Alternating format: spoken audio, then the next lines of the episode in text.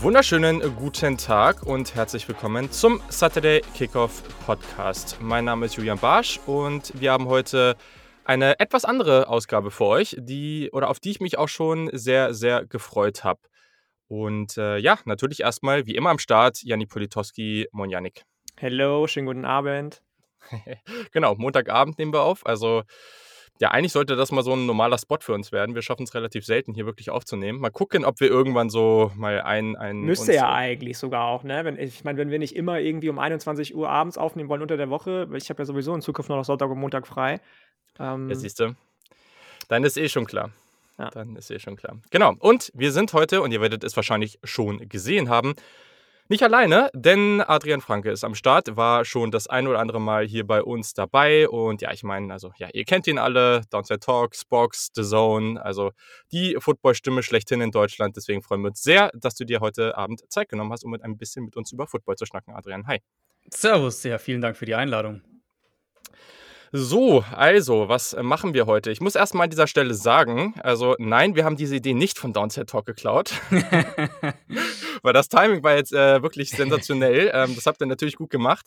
Nee, Spaß. Also genau, wir haben schon seit gut ein, zwei Monaten haben wir irgendwie geplant, äh, weil ich das früher aus meiner Basketballzeit, da haben wir das immer gemacht und haben so alle, so nach drei, vier Jahren auf die Draft-Classes zurückgeguckt und äh, das immer schon ja als, als etwas sinnvoller erachtet, als jetzt jedes Jahr irgendwie nach dem ersten Jahr schon auf die Rookies zurückzuschauen. Kann man machen, aber da sollte man natürlich noch kein finales Urteil raushauen und deswegen werden wir das heute vielleicht etwas, etwas klarer machen.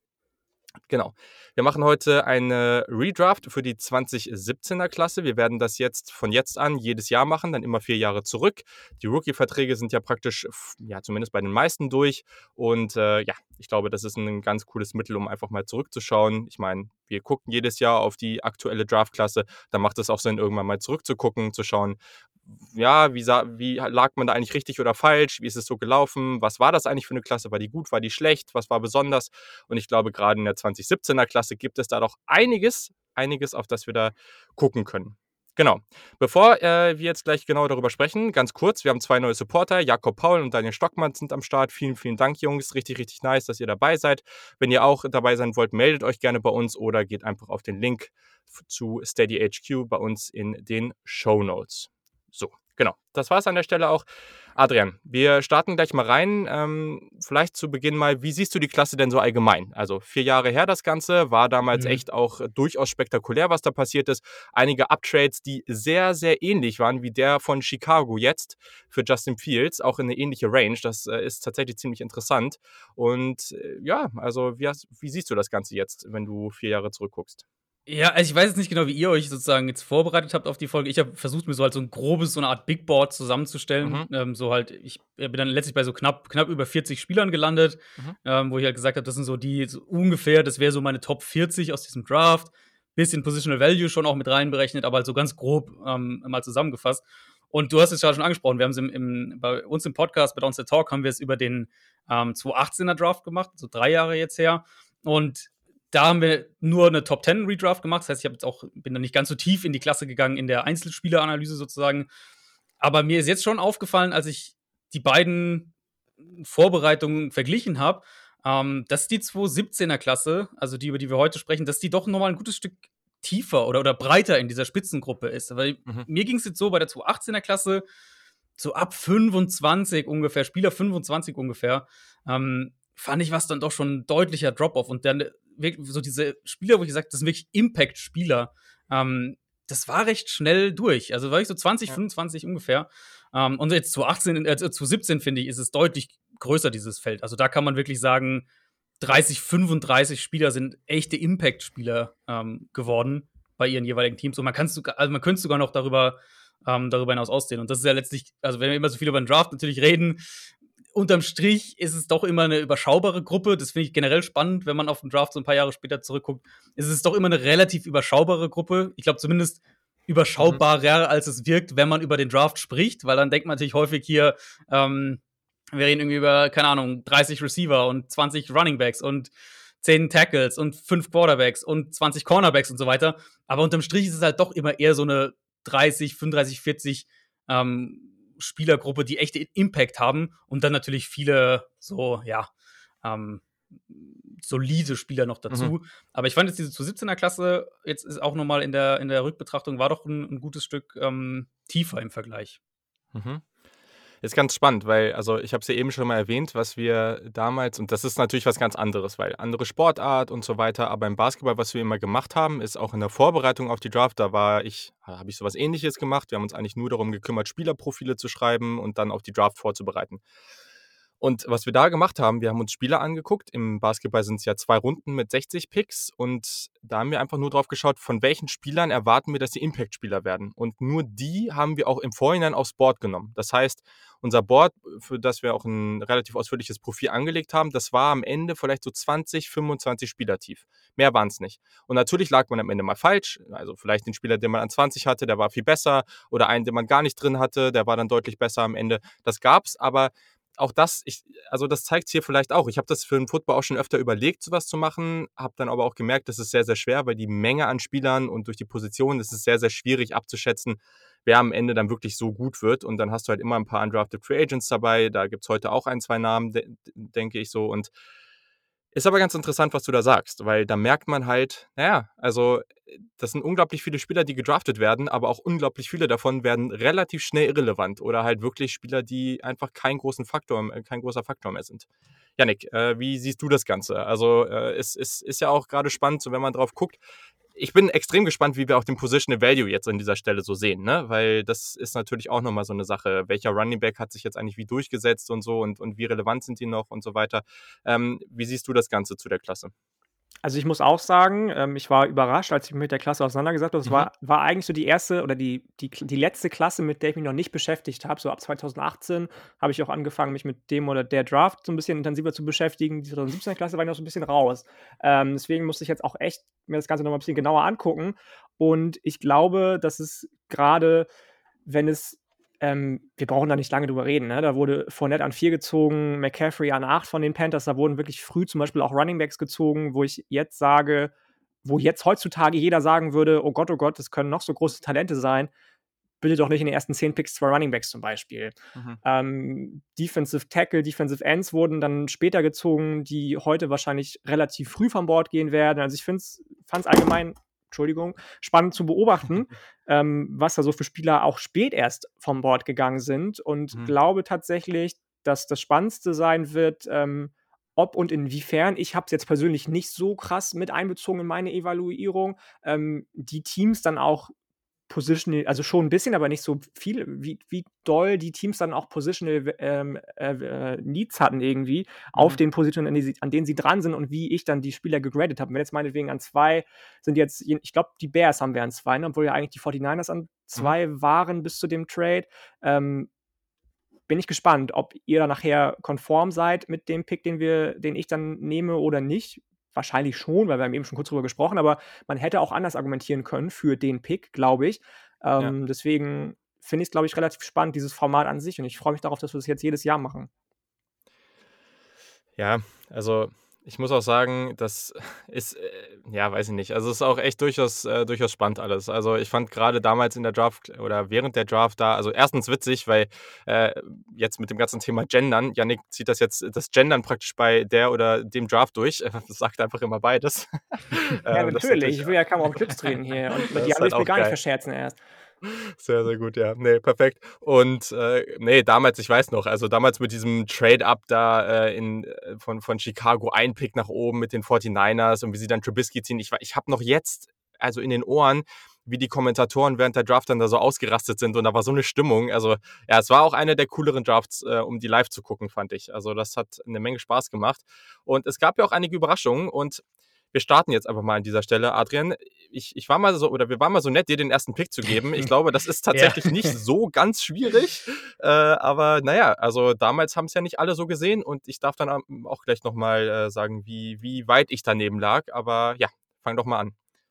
Ja, es ist immer so, das ist immer so auch der, der Spieler, zu dem ich dann wiederum auf der anderen Seite zurückkomme, wenn irgendwer sagt, haha, bei dem lagst du aber daneben, dann kann ich immer sagen, naja, aber Patrick Mahomes hatte ich damals richtig. Ja. Natürlich nicht ansatzweise in dem Level prognostiziert, ja, das er dann erreicht hat. Aber es war halt so, der, es war der Quarterback, den ich am meisten mochte aus der Klasse vor dem Draft. Es war der Quarterback, in den ich mich so ein bisschen Man-Crush-mäßig verliebt habe, ähm, weil ich halt die Spielweise wahnsinnig mochte und mhm. halt gesagt habe, wenn du das eben, wenn du das halt in der NFL-Offense übertragen kriegst, dann hast du halt echt einen, einen, einen äh, einen unheimlich unterhaltsamen ähm, Quarterback und einen sehr guten Quarterback. Aber ja, also klar, als ich, ähm, als du mir die, die, die Reihenfolge geschickt hast, habe ich so den, den ersten im Prinzip, ich habe mich ein bisschen gefühlt, wie jetzt hier zwei Monate äh, Mock-Drafts machen für den diesjährigen Draft und immer so, der erste Pick ist immer Trevor Lawrence, trägst du immer schon automatisch ein. In dem Fall ist natürlich äh, Patrick Mahomes der erste Pick. Das ist nicht überraschend. ähm, ja, also ich muss sagen, diese Diskussion, das war ja damals dieses riesen Armstärke-Thema, mhm. ne? Oh, das wurde breit getreten und er hat den bei 80 Yards das Feld runtergeworfen und in dieser Texas Tech Offense, wo er dann, glaube ich, hatte ja, glaube ich, wirklich Spiele mit irgendwie 700 Passing Yards und so weiter. Mhm. Und das war ja mhm. eh alles völlig crazy. Das war echt noch die guten alten Big 12 Zeiten, als noch niemand Defense gespielt hat. Ähm, ja, wird ja auch oft genug äh, äh, angesprochen. Shoutout an, an Lukas und Peter an dieser Stelle. Und ja, also ich hatte Mahomes solide irgendwie so dritte, vierte, fünfte Runde. Ich war völlig off. Also, weil ich, ja, ich hab's Da gab es auch einige. Also, ja, ja, ich weiß. Das, es war, das verschwindet ja immer so in der Rückbetrachtung. Auch so dieser ganze, haha, die Bears, Trubisky, aber halt richtig viele Leute hatten Trubisky als Quarterback 1 damals vor. Ja, ja, genau. Hm. Da, äh, da, da habe ich auch immer dieses Problem mit, weil bei, bei Mahomes hatte ich einfach mit diesen Füßen, also ich hatte das, ich habe das einfach hm. nicht gesehen. Ich habe gedacht, was ist hier eigentlich los? Und dann, das lehrt einen aber dann ja auch wieder, dass man irgendwie da hingehen muss und sagt, okay, am Ende haben aber trotzdem noch verschiedene Menschen eine verschiedene Art und Weise, irgendwie den Ball zu werfen, irgendwie ihre Füße ja, zu positionieren. Ja. Und wenn es für den funktioniert, wieso muss man es dann so großartig ändern? Und es hat sich ja trotzdem, es hat sich auch was verändert. Also das genau. auf jeden Fall. Und äh, ja, also, aber ich finde den Punkt super, den du gerade nennst, weil ich finde das immer so schwierig, wenn man zurückgeht und dann auch General Manager und so weiter basht für einen Pick, den also den alle so getan hätten, so, ne? Ja, also genau, ja äh, ich weiß gerade gar nicht, in, in welcher Klasse war denn Leonard Williams damals? War das 2018? Ich glaube, es war 2018, ne? Ähm, äh, nee, Le Leonard Williams war 20. Ähm, das 16? Jetzt gucke ich jetzt gerade nee, nochmal. Äh, zeig gleich hier, ähm, während wir hier. Äh, Ach krass, okay, krass, der war sogar 2015, oh, da lag ich mal wieder solide daneben. Ja, aber, aber ich weiß damals noch, das war ja der sechste Pick und, und damals war das auch für alle, ich meine, es hat sich ja jetzt nochmal stärker verbessert, so, ne? Aber lange wurde das ja auch gebasht und damals hieß es noch so, oh, an der Stelle ist das der No-Brainer und die haben mm, den Stil mm, der mhm. Draft, weil Value ohne Ende, der hätte früher gehen müssen. Und dann später wird es von allen gebasht und dann denke ich immer so, okay, aber alle hatten den hoch. Also, und Trubisky, der klar gab es da ein paar Aspekte so, aber alle hatten, also fast alle hatten ihn relativ hoch, so, ne? Und ja, also. Ja. Stimmt ich hatte ihn auch, also das kann ich jetzt, jetzt habe ich gerade ein bisschen, äh, jetzt bin ich aufs, aufs High Horse gestiegen mit meiner Mahomes-Analyse, jetzt kann ich auch direkt wieder runtersteigen, weil ich hatte Trubisky auch vor Deshaun Watson in dem Draft. Also meine Reihenfolge ja. war damals Mahomes, Trubisky, Watson. Ähm, und ich war halt bei Watson, war so ein bisschen mein Punkt. Naja, ich habe halt, ich hatte echt Probleme damit zu sehen, wie er besser wird in der NFL, die Mitte des Feldes zu spielen. Weil er halt, fand ich, bei, bei Clemson richtig gestruggelt hat. Ähm, und ja, aber auch da, auch da liegt man natürlich mal daneben. Ja, ich bin eh völlig raus. Ich habe damals, äh, Shoutout an James Wieber an der Stelle, wir haben uns schön reingepusht in den Deshaun Kaiser äh, Hype Train. das war, äh, ja, das war wirklich der komplette Fehltritt schlechthin. Aber Yannick, ähm, genau, also du, ich denke, du bist auch äh, an Bord mit dem, mit dem Patrick Mahomes Pick. Äh, ist ja auch äh, schwierig anzufechten, das Ganze. Und du hast mit Chicago jetzt auch den zweiten Pick. Ja, was soll ich sagen? Ne? Wir haben es eben schon kurz angesprochen. Wenn man jetzt mal diese ganzen Geschichten, die sich um Deshaun Watson ranken im Moment, was ich jetzt weiß Gott nicht irgendwie runterspielen möchte, richtig bescheuerte Geschichte, ähm, beiseite lässt, dann musst du den an zwei nehmen, gerade wenn die Bears irgendwie da dran sind, ne? die stattdessen Trubisky genommen haben, hochgegangen sind dafür ein Pick, der ist jetzt nicht mehr da. Dafür haben sie jetzt endlich finally 2021 mit Fields jemanden genommen, der ihnen dann auch wieder in, quasi in Schoß gefallen ist in dem, mit dem Trade. Ähm, also da bleibt mir nichts anderes übrig. Die Defensive, die sie jetzt haben und Watson zusammen, hätten sie den genommen, mit Allen Robinson zusammen, mit äh, der Offensive Line, wäre das für mich ein Contender. Also da kann ich gar nichts anderes zu sagen, als ähm, dass es da für mich auch keinen anderen zweiten Pick gegeben hätte jetzt. Ab Pick 3, wie gesagt, finde ich, wird es ein bisschen schwieriger, aber Mhm. Pick 2, Watson, nichts anderes. Ja, also wir gucken jetzt hier halt auch zurück, ne? Mike Also Lennon haben sie davor gehabt, glaube ich, ne? Als Free Agent haben sie den gerade gesigned gehabt vor dem, vor dem Mhm. Draft, vor der Draft und dann haben sie eben Trubisky gezogen. So, nee. Wenn du dir dann schon irgendwie den, den Backup-Quarterback ähm, signst, dann, dann hol doch bitte auch in Runde 1 an Position 2 den zukünftigen Starter. Und so wie Watson mit einer Offensive von Houston, die nicht immer on point war und auch einem äh, Playbook, das nicht immer das Schönste war, ähm, doch, dann doch zurechtgekommen ist und diese Franchise getragen hat über die Jahre hinweg jetzt, glaube ich, dass es schon fair ist zu sagen, der war, ist Ja. definitiv auch in der Klasse der zweitbeste Quarterback und da, so, also klar, Mahomes ist ein anderes Level nochmal, aber so weit dahinter sehe ich den gar nicht, tatsächlich rein vom Talentlevel her. Mhm. Ja, also auch nochmal, das habe ich jetzt vorher nicht gesagt, als Erklärung. Es geht hier darum, jetzt zu evaluieren, wer waren die besten Spieler. Ne? Deswegen ist das, wir, wir picken jetzt hier nicht, wen würden wir für die nächsten fünf Jahre nehmen, weil dann wäre Watson hier garantiert nicht. Äh, Oder nochmal nach Need gehen irgendwie irgendwo, ne? Genau, also, genau. Das, das, also wir, das macht jetzt keinen Sinn, irgendwie darauf zu gucken, wie die Kader damals waren. Also wir, wir haben uns jetzt nicht nochmal reingezogen, wie gut welcher Kader äh, damals dann, äh, dann, dann war äh, oder, oder wie es jetzt passen würde. Wir gehen jetzt, es ist so ein bisschen Big Board-mäßig das Ganze jetzt, aber genau, wir gehen einfach danach, wer hatte jetzt die, besten, die beste Karriere bisher. Und äh, Adrian, an zwei, Deshaun Watson rein vom Talent her und was er geliefert hat, ja, und mit dem Positional Value ist dann schon gerechtfertigt, oder? Ja, ist, äh, ist der No-Brainer. Also, so wie wir, so wie die Parameter, die wir jetzt abgesteckt haben, im Prinzip. Ähm, und wie du gesagt hast, ansonsten wäre Watson wahrscheinlich gar nicht genannt Mhm. worden. Ähm, ist es, denke ich, der No-Brainer. Und es wäre, also im Prinzip könnten die Bears ja alles andere hätten sie ja genauso machen können, wenn man sich schaut, was sie dann gemacht haben. Sie haben ja, sie hatten Trubisky dann dieses eine Jahr und dann äh, war es so, ah, jetzt, jetzt gehen wir all in und, Ja. und hoffen und zocken drauf, dass wir um Trubisky herum so ein Championship-Team bauen können. Und haben dann ja auch recht viel wirklich investiert an der Trade für Mac, die, was sie im Draft regelmäßig mit Uptrades investiert haben. Also waren so sehr auf Win Now ähm, fokussiert, um diese Ressourcen eben Quarterback unter Rookie-Vertrag, äh, um das ausnutzen zu können. Und wenn du da halt in die gleiche Situation einen der, also in meinen Augen jetzt rein sportlich Top 5 Quarterbacks der Liga packst, versus einen, der halt Replacement-Level gespielt hat, wenn nicht weniger, muss man ehrlicherweise sagen, bei Trubisky, dann ja, klar, also das wäre wahrscheinlich ein Team gewesen, was in dem, äh, in dem Zeitraum vielleicht ein, zumindest mal irgendwie ein, ein Championship-Game oder sowas gespielt hätte, vielleicht ja sogar mehr. Ja, das, äh, das trifft, glaube ich, ganz gut. Es ist so witzig, ne? dass wir jetzt vier Jahre zurückgucken und genau in dieser letzten oder 2021 Draftklasse ist halt wieder, ist halt wieder ein Uptrade passiert, natürlich ein bisschen größer als damals und wieder von den Bears und wieder von den Quarterback, in dem man sehr, sehr viele Ja. Hoffnungen setzt. Das, äh, ja, das wird spannend. Also ich glaube, das ist echt eine der interessantesten Geschichten, äh, die wir jetzt in den nächsten Jahren dann so zu beobachten haben. Und äh, ja, okay, also dann mache ich mal weiter und ich glaube, also ich glaube, Yannick hat es eben angesprochen, ab jetzt wird es vielleicht so ein bisschen, weiß ich nicht. Also es wird auf jeden Fall ein bisschen offener. Für mich ist es aber relativ klar. Ich äh, ziehe den ersten Spieler, der seinen Draftspot und also ich habe hier zwei Spieler hintereinander auf dem Board, die ihren Draftspot relativ oder sehr, sehr stark ausgespielt haben. Ähm, und ja, ich gehe mit einem Spieler, der tatsächlich, und das ist echt verrückt, aber ja, ich habe das ja auch bei Emir Smith-Marset dieses Jahr immer gesagt. Bei Iowa, da wirst du vielleicht nicht ganz so genutzt, äh, wie äh, es ideal wäre. Und äh, das war bei George Kittle damals auch der Fall. Ja, ist ja klar. Er wurde in Runde 5 mit Pick 146 gezogen. Das ist schon echt richtig verrückt, was die da von Value mitgenommen haben, die San Francisco 49ers. Ja, also wenn man drauf zurückguckt, der hätte damals echt ein solider Top-5-Pick sein können. Also so vielseitig, enorm gut als Receiver, ähm, auch ein sehr, sehr starker Blocker. Ähm, der hat, äh, also der ist so stark nach dem Catch, 8,6 Yards after the Catch per Reception seit 2018. Das ist halt irgendwie auch verrückt. Ähm, und ja, also das ist schon, schon richtig gut. 2000 Yard-Saisons und so weiter. Also man kann ja jetzt eigentlich ewig weitermachen.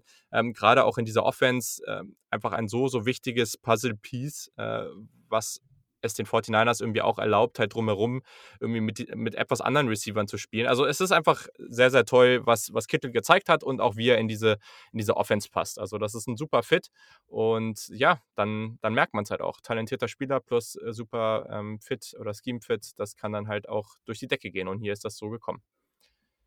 Und seltener ja. Spieler auch, ne? Also, ja. das ist so ein bisschen auch mein Gedanke. Ich hatte ihn auch als meinen dritten Spieler auf meinem jetzt äh, Redraft Big Board sozusagen. Also, wenn du ihn jetzt nicht genommen hättest an drei, hätte ich ihn an vier auch dann äh, selbst genommen.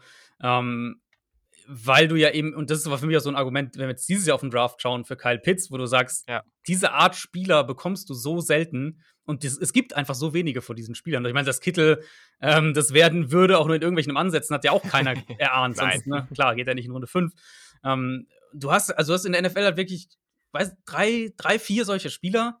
Kittel, Kelsey, Darren Waller vielleicht noch und vielleicht jetzt dann Kyle Pitts. Also es ist echt, es sind nicht viele.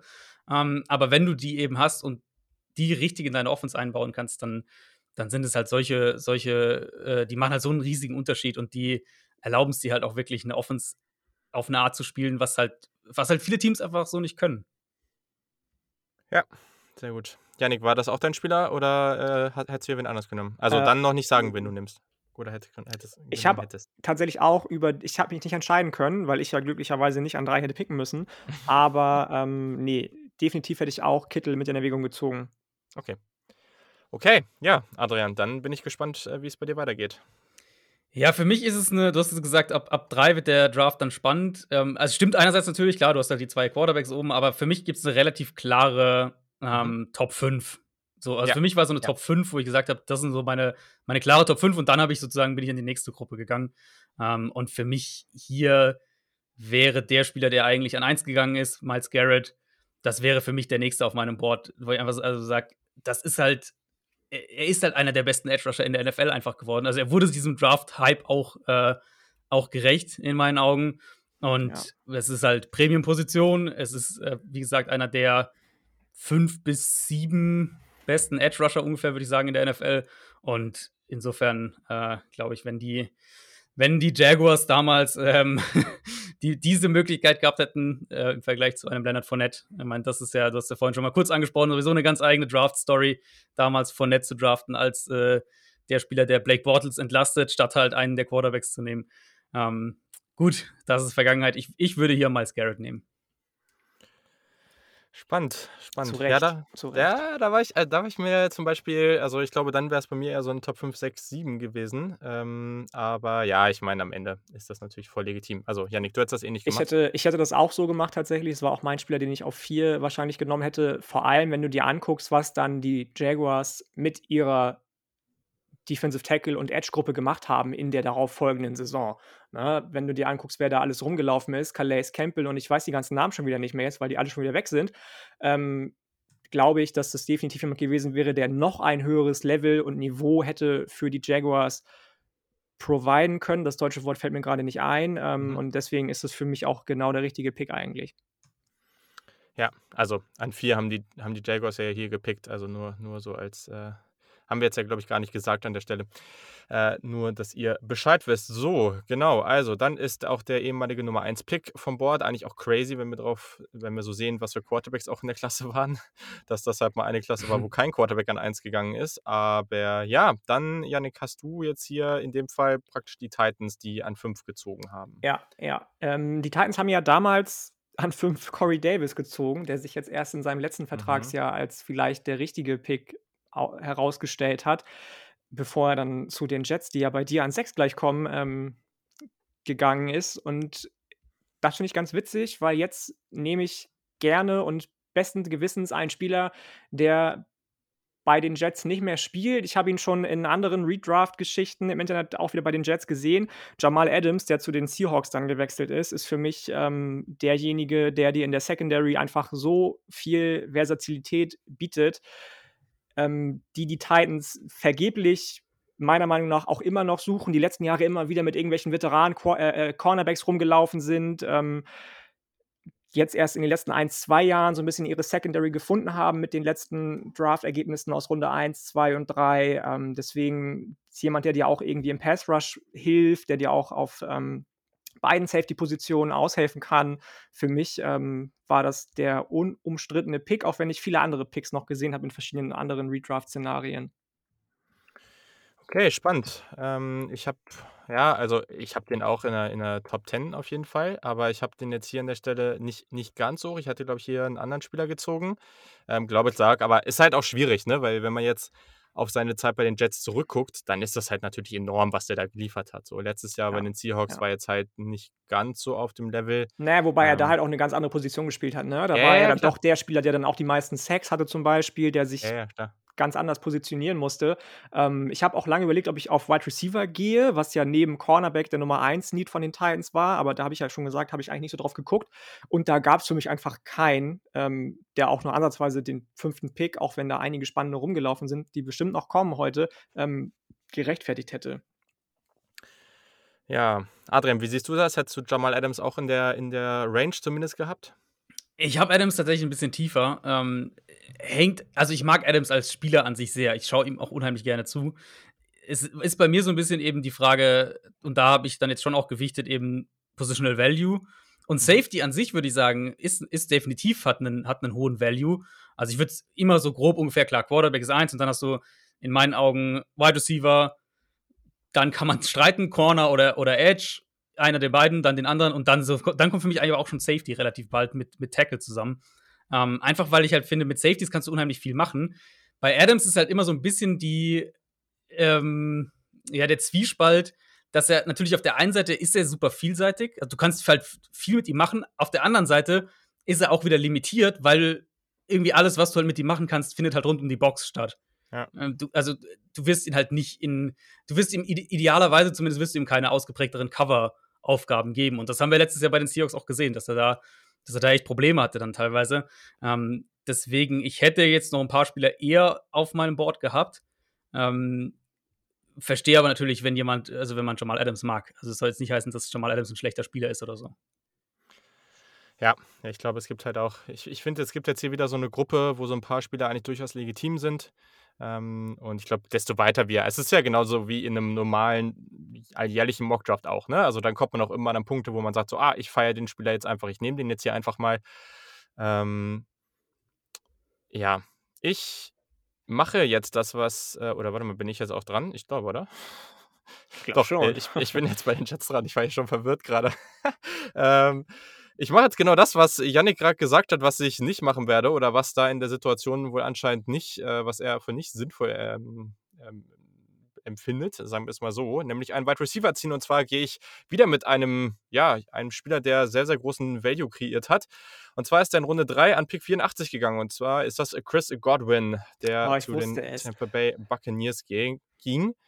Ähm, ja, heftig. Also ganz, Ja. ganz tolle Entwicklung auch gemacht. Der hatte in 2019 ja wirklich eine sensationelle Saison. Also damals mit den 86 Catches, 1333 Yards. Ähm, der hatte mit 11 Yards äh, die höchsten Yards per Route Run. Das ist natürlich auch wirklich hervorragend. Ähm, der kann halt mit seiner, also trotz seiner Größe oder ja, kann er auch am Catchpoint irgendwie physisch sein. Der ist so, so verlässlich.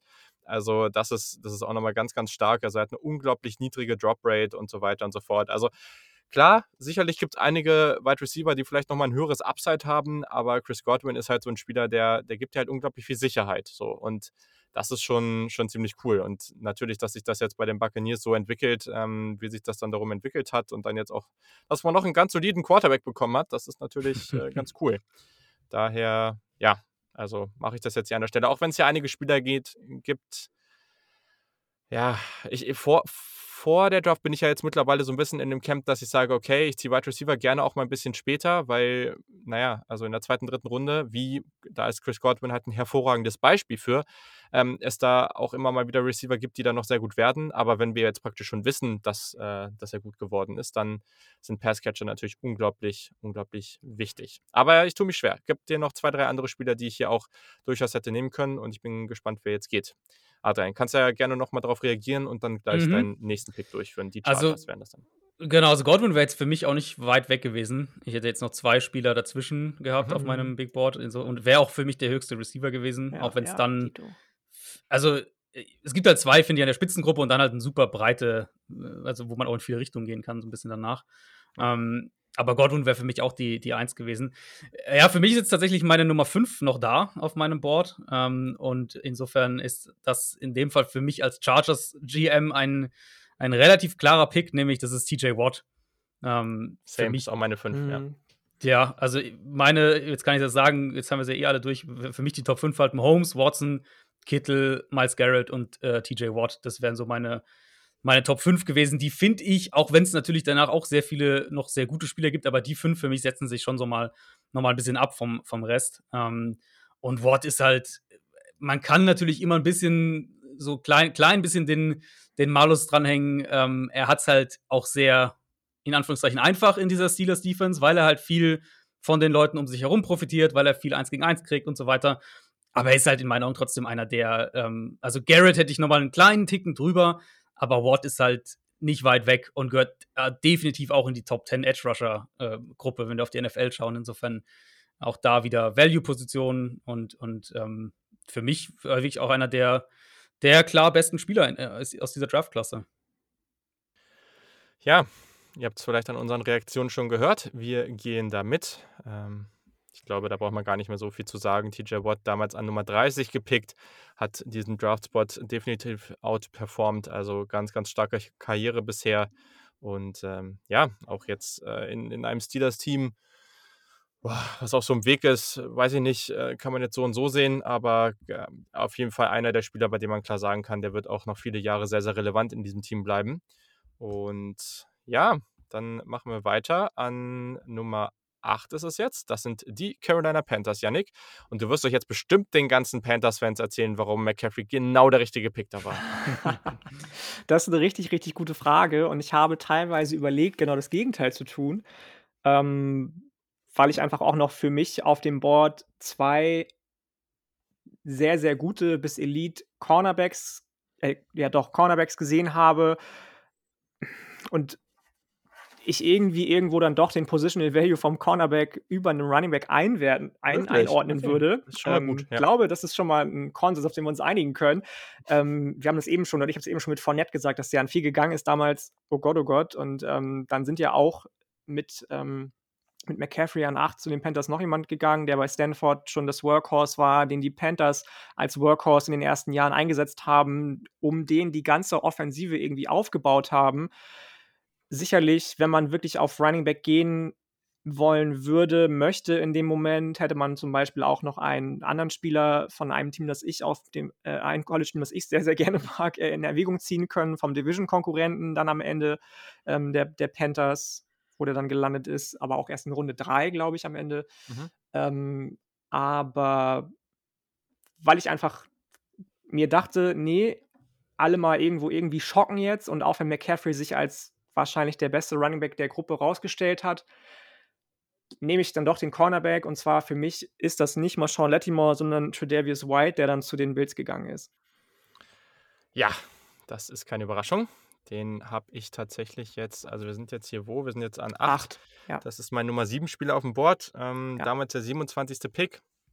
Seitdem er in der Liga ist, ähm, beziehungsweise bis 2019, ähm, hat er ein, oder ja, genau, ähm, jetzt muss ich kurz gucken. Ja, genau, also bis zu 2019 der Saison hat er ein 59,8 Passer-Rating erlaubt. Das war mit der Sample Size äh, das Beste, was es in der Liga gab. Er hat auch keinen Touchdown in der Coverage erlaubt bis dahin. Also es war wirklich richtig, richtig gut. Ähm, mit dieser gesamten Bills-Defense und mit dem gesamten Bills-Team, was sich einfach sehr, sehr gut entwickelt hat, wirklich ein, ein, toller Pick an der Stelle. So, also ich glaube, da ich würde da nicht so viel gegen sagen und ich würde das, oder ich, und ich finde das sehr, sehr gut, dass du, dass du den vor dem Money weggezogen hast an der Stelle. Ja. Ähm, Adrian, siehst du das, siehst du das ähnlich, dass man White hier Ja, ja, ich habe ihn sogar noch höher. Ich habe ihn auf 6. Also, ja. ähm, das wäre so, das, meine Top 7 ähm, wäre dann sozusagen mit White und Chris Godwin abgeschlossen. Äh, ja. Also, White für mich auch der Beste in der Klasse. Ich finde, man kann sogar, mal, wir kommen dann nachher noch auf die anderen Namen, man kann so, sogar mittlerweile in meinen Augen diskutieren, ob Latimore sogar nur der drittbeste Corner aus der Gruppe ist, ähm, aus dieser Klasse ist. Äh, insofern, also für mich auch da re relativ klar ist White der Beste und wäre hier auch mein Pick gewesen. Spannend. Da bin ich, da hoffe ich nachher, dass du in die Situation kommst, äh, den nächsten Corner wegzuziehen, weil das würde ich jetzt äh, gerne sehen, wer das dann am Ende wird. Und ja, bei mir ist es auch. Also 6 und 7 war bei mir eigentlich so relativ einfach auszutauschen. Und ich muss sagen, ich bin jetzt an dann 9 mit den Bengals dran. Und das ist eine schöne Sache, weil wenn man den Spieler gezogen hätte, da hätte sich Joe Burrow sehr darüber gefreut, auch wenn er erst ein bisschen später dazugekommen ist. Aber ja, ein bisschen Power für die Offensive Line schadet ja nicht, habe ich gehört. Und deswegen ziehe ich hier an dieser Stelle Ryan Ramchick, hm. ähm, der damals an Pick 32 gegangen ist. Ähm, ja, der hat wirklich sehr, sehr gut gespielt in seinen ersten Jahren. Ähm, hatte auch nicht diese typische Lernkurve, sondern echt von relativ von Beginn an sehr, sehr gut gespielt. Also auch bei seinen, ja, wenn man auch bei seinen PFF-Grades mal guckt, also sowohl im Pass- und Run-Blocking sehr, sehr konstant. Und äh, damals Pick 32. Also schöne, schöne Sache, da äh, so spät in der ersten Runde da so einen Pick noch zu machen.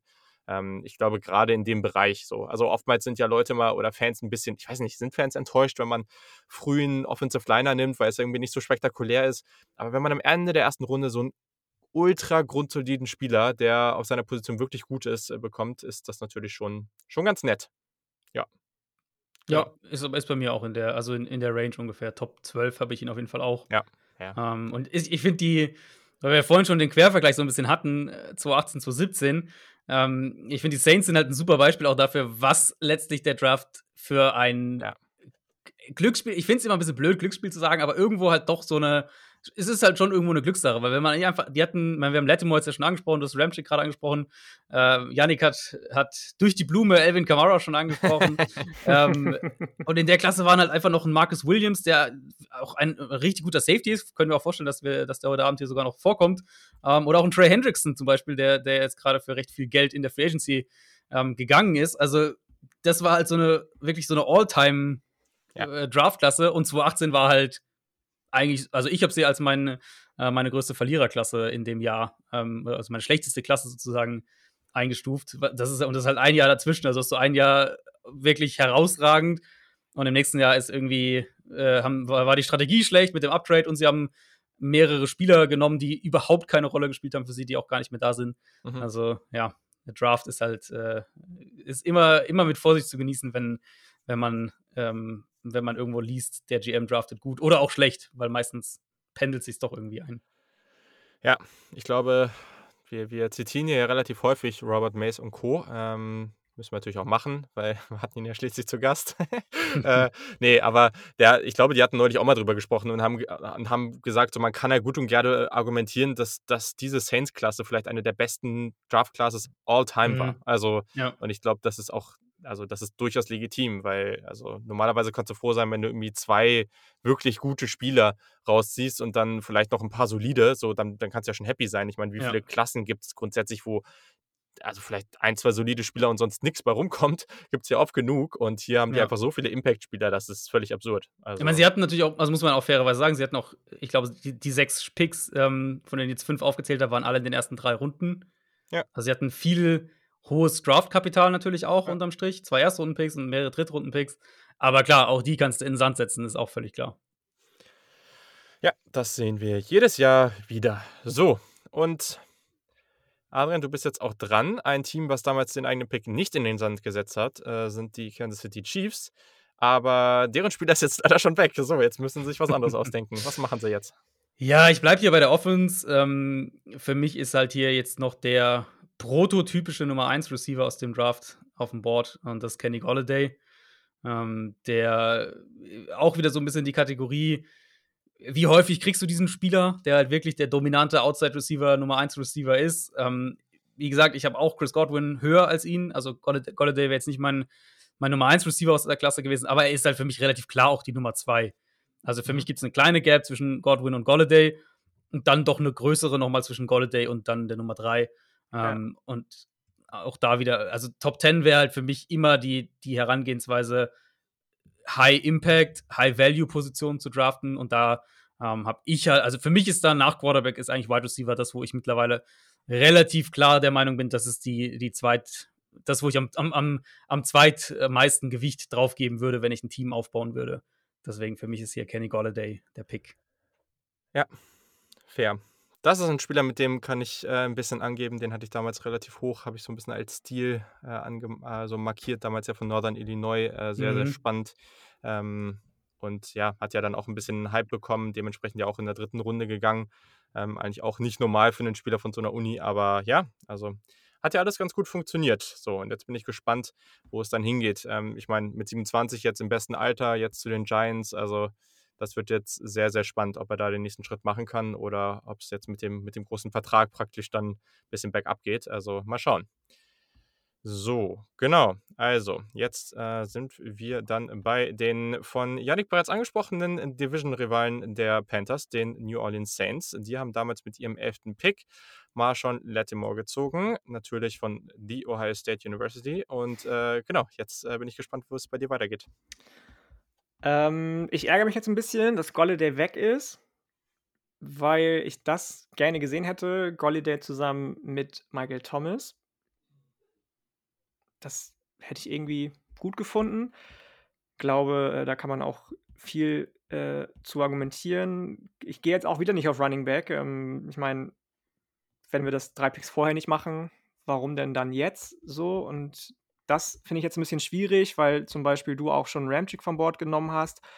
Ähm, bei den Wide Receivern tue ich mich jetzt ein bisschen schwer tatsächlich, weil ich da auch noch ein, zwei auf dem Board habe, wo ich sage, ja, mhm. okay, könnte ich mich mit anfreunden, dass sie so früh gehen, aber am Ende muss ich sagen, bin ich dann irgendwie in meiner ähm, Position, die ich picke, langweilig und bleibe bei Cornerback ähm, und bleibe auch bei Marshawn Lettimore. Klar hat er ein paar Verletzungsprobleme gehabt in den letzten Jahren, aber für mich immer noch ganz klar der zweitbeste aus der Klasse. Einen gibt es noch, wo ich sagen hätte können, ja, okay, kann ich verstehen, wenn man den irgendwie als zweitbesten sieht, aber für mich ist es immer noch ganz klar Marshawn Lattimore und ähm, der bleibt bei den Saints. Das ist äh, sehr interessant, weil Adrian ja eben schon angesprochen hat, dass er da sich nicht, also nicht ganz so sicher zu sein scheint. Ich kann, ähm, ich kann ähm, das verstehen, ähm, aber mhm. ich glaube, dass das auch viel mit der Verletzungshistorie von Lattimore zusammenhängt. Wenn nicht, dann belehre mich eines Besseren bitte, Adrian. also ich, ich werde jetzt mal den Pick noch nicht vorausgreifen, natürlich mal schauen, was, was, äh, was Julian gleich macht, aber ähm, es, könnte, es könnte durchaus dann mein nächster Pick werden. Für mich hat halt Lattimore, der hat halt diese überragende Rookie-Saison gehabt. Ähm, und ehrlicherweise fand ich halt seitdem eher schrittweise abgebaut. Und jetzt nicht so unbedingt drastisch, dass es jedes Jahr, jedes Jahr wurde es viel schlechter oder sowas. Aber ich finde halt, er war halt immer so ein Ticken schwächer oder hat halt, oder ungefähr auf dem gleichen Level.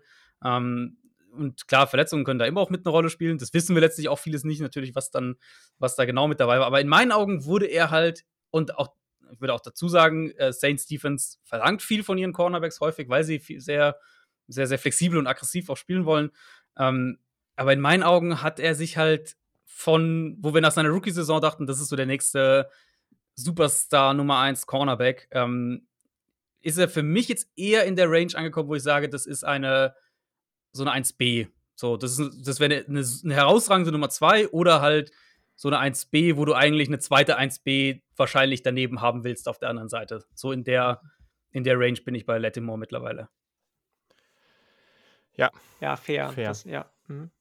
Fair. Ja, also ich meine, gute Entwicklung gemacht. Ähm, danach ging es ein bisschen bergab. Ende 2019 konnte er sich ja wieder so ein bisschen fangen hatte da in elf aufeinanderfolgenden Spielen äh, seine, seine, die gegnerischen Receiver unter ähm, oder jeweils unter 50 Yards gehalten.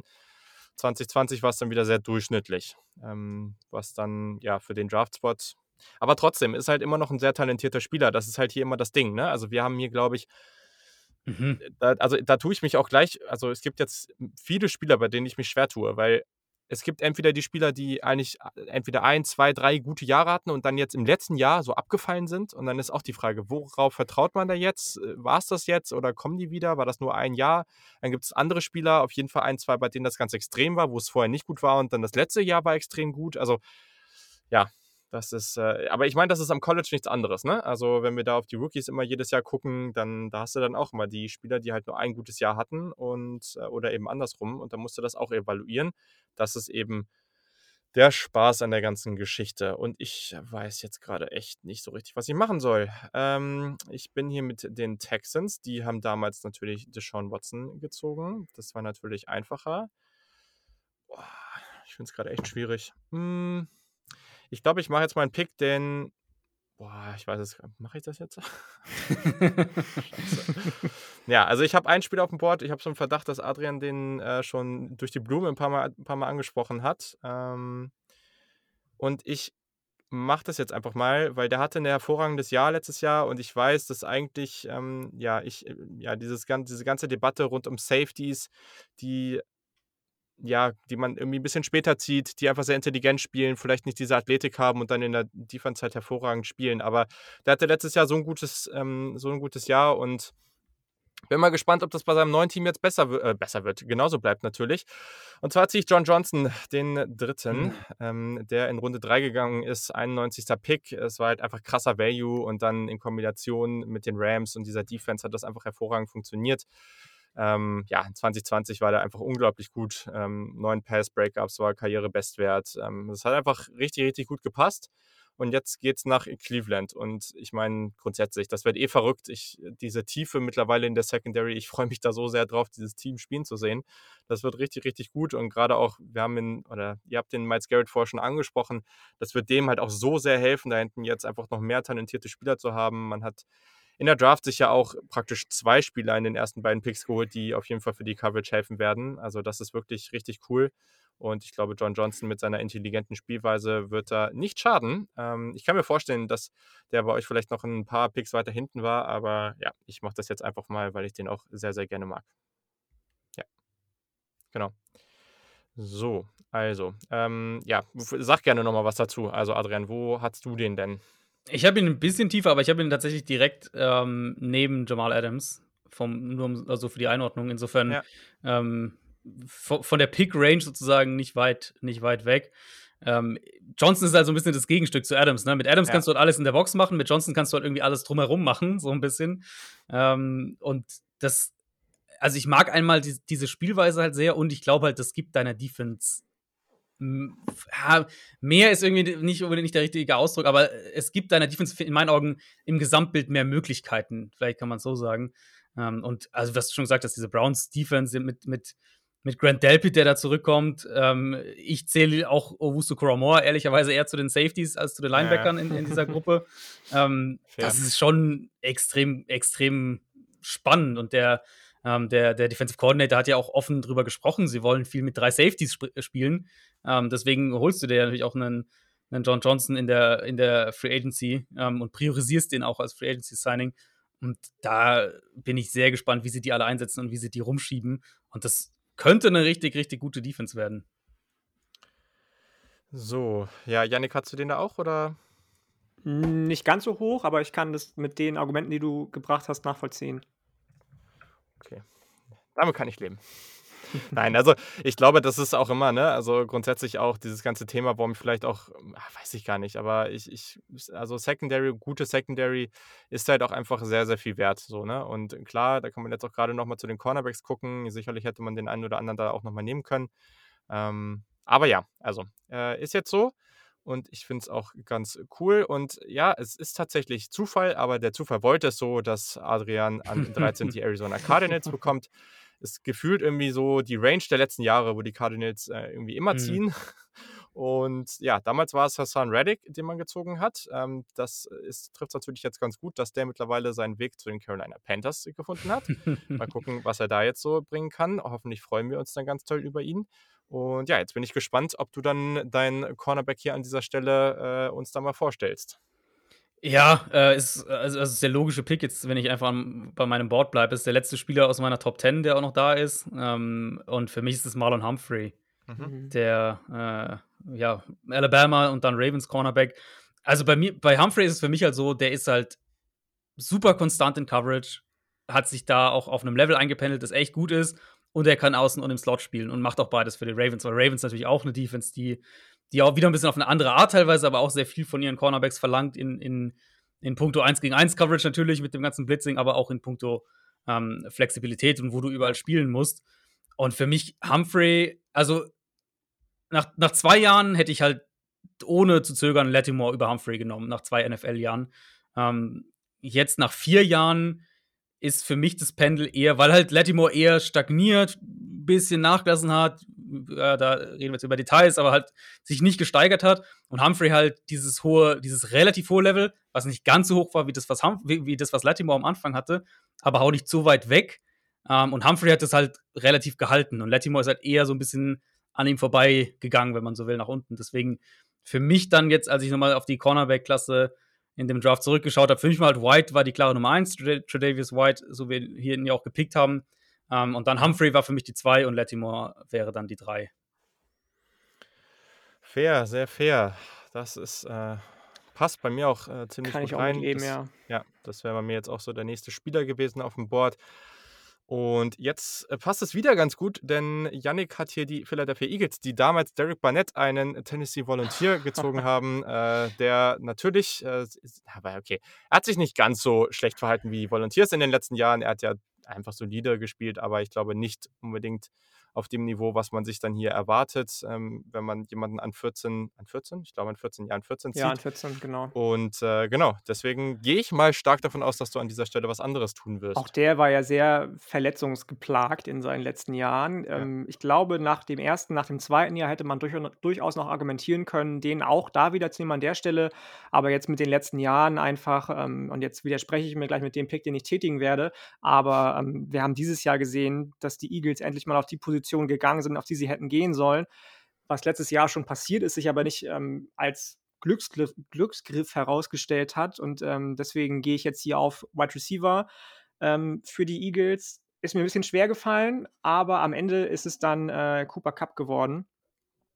Und ähm, ich glaube, mit dem kannst du relativ viel anfangen für, als Eagles.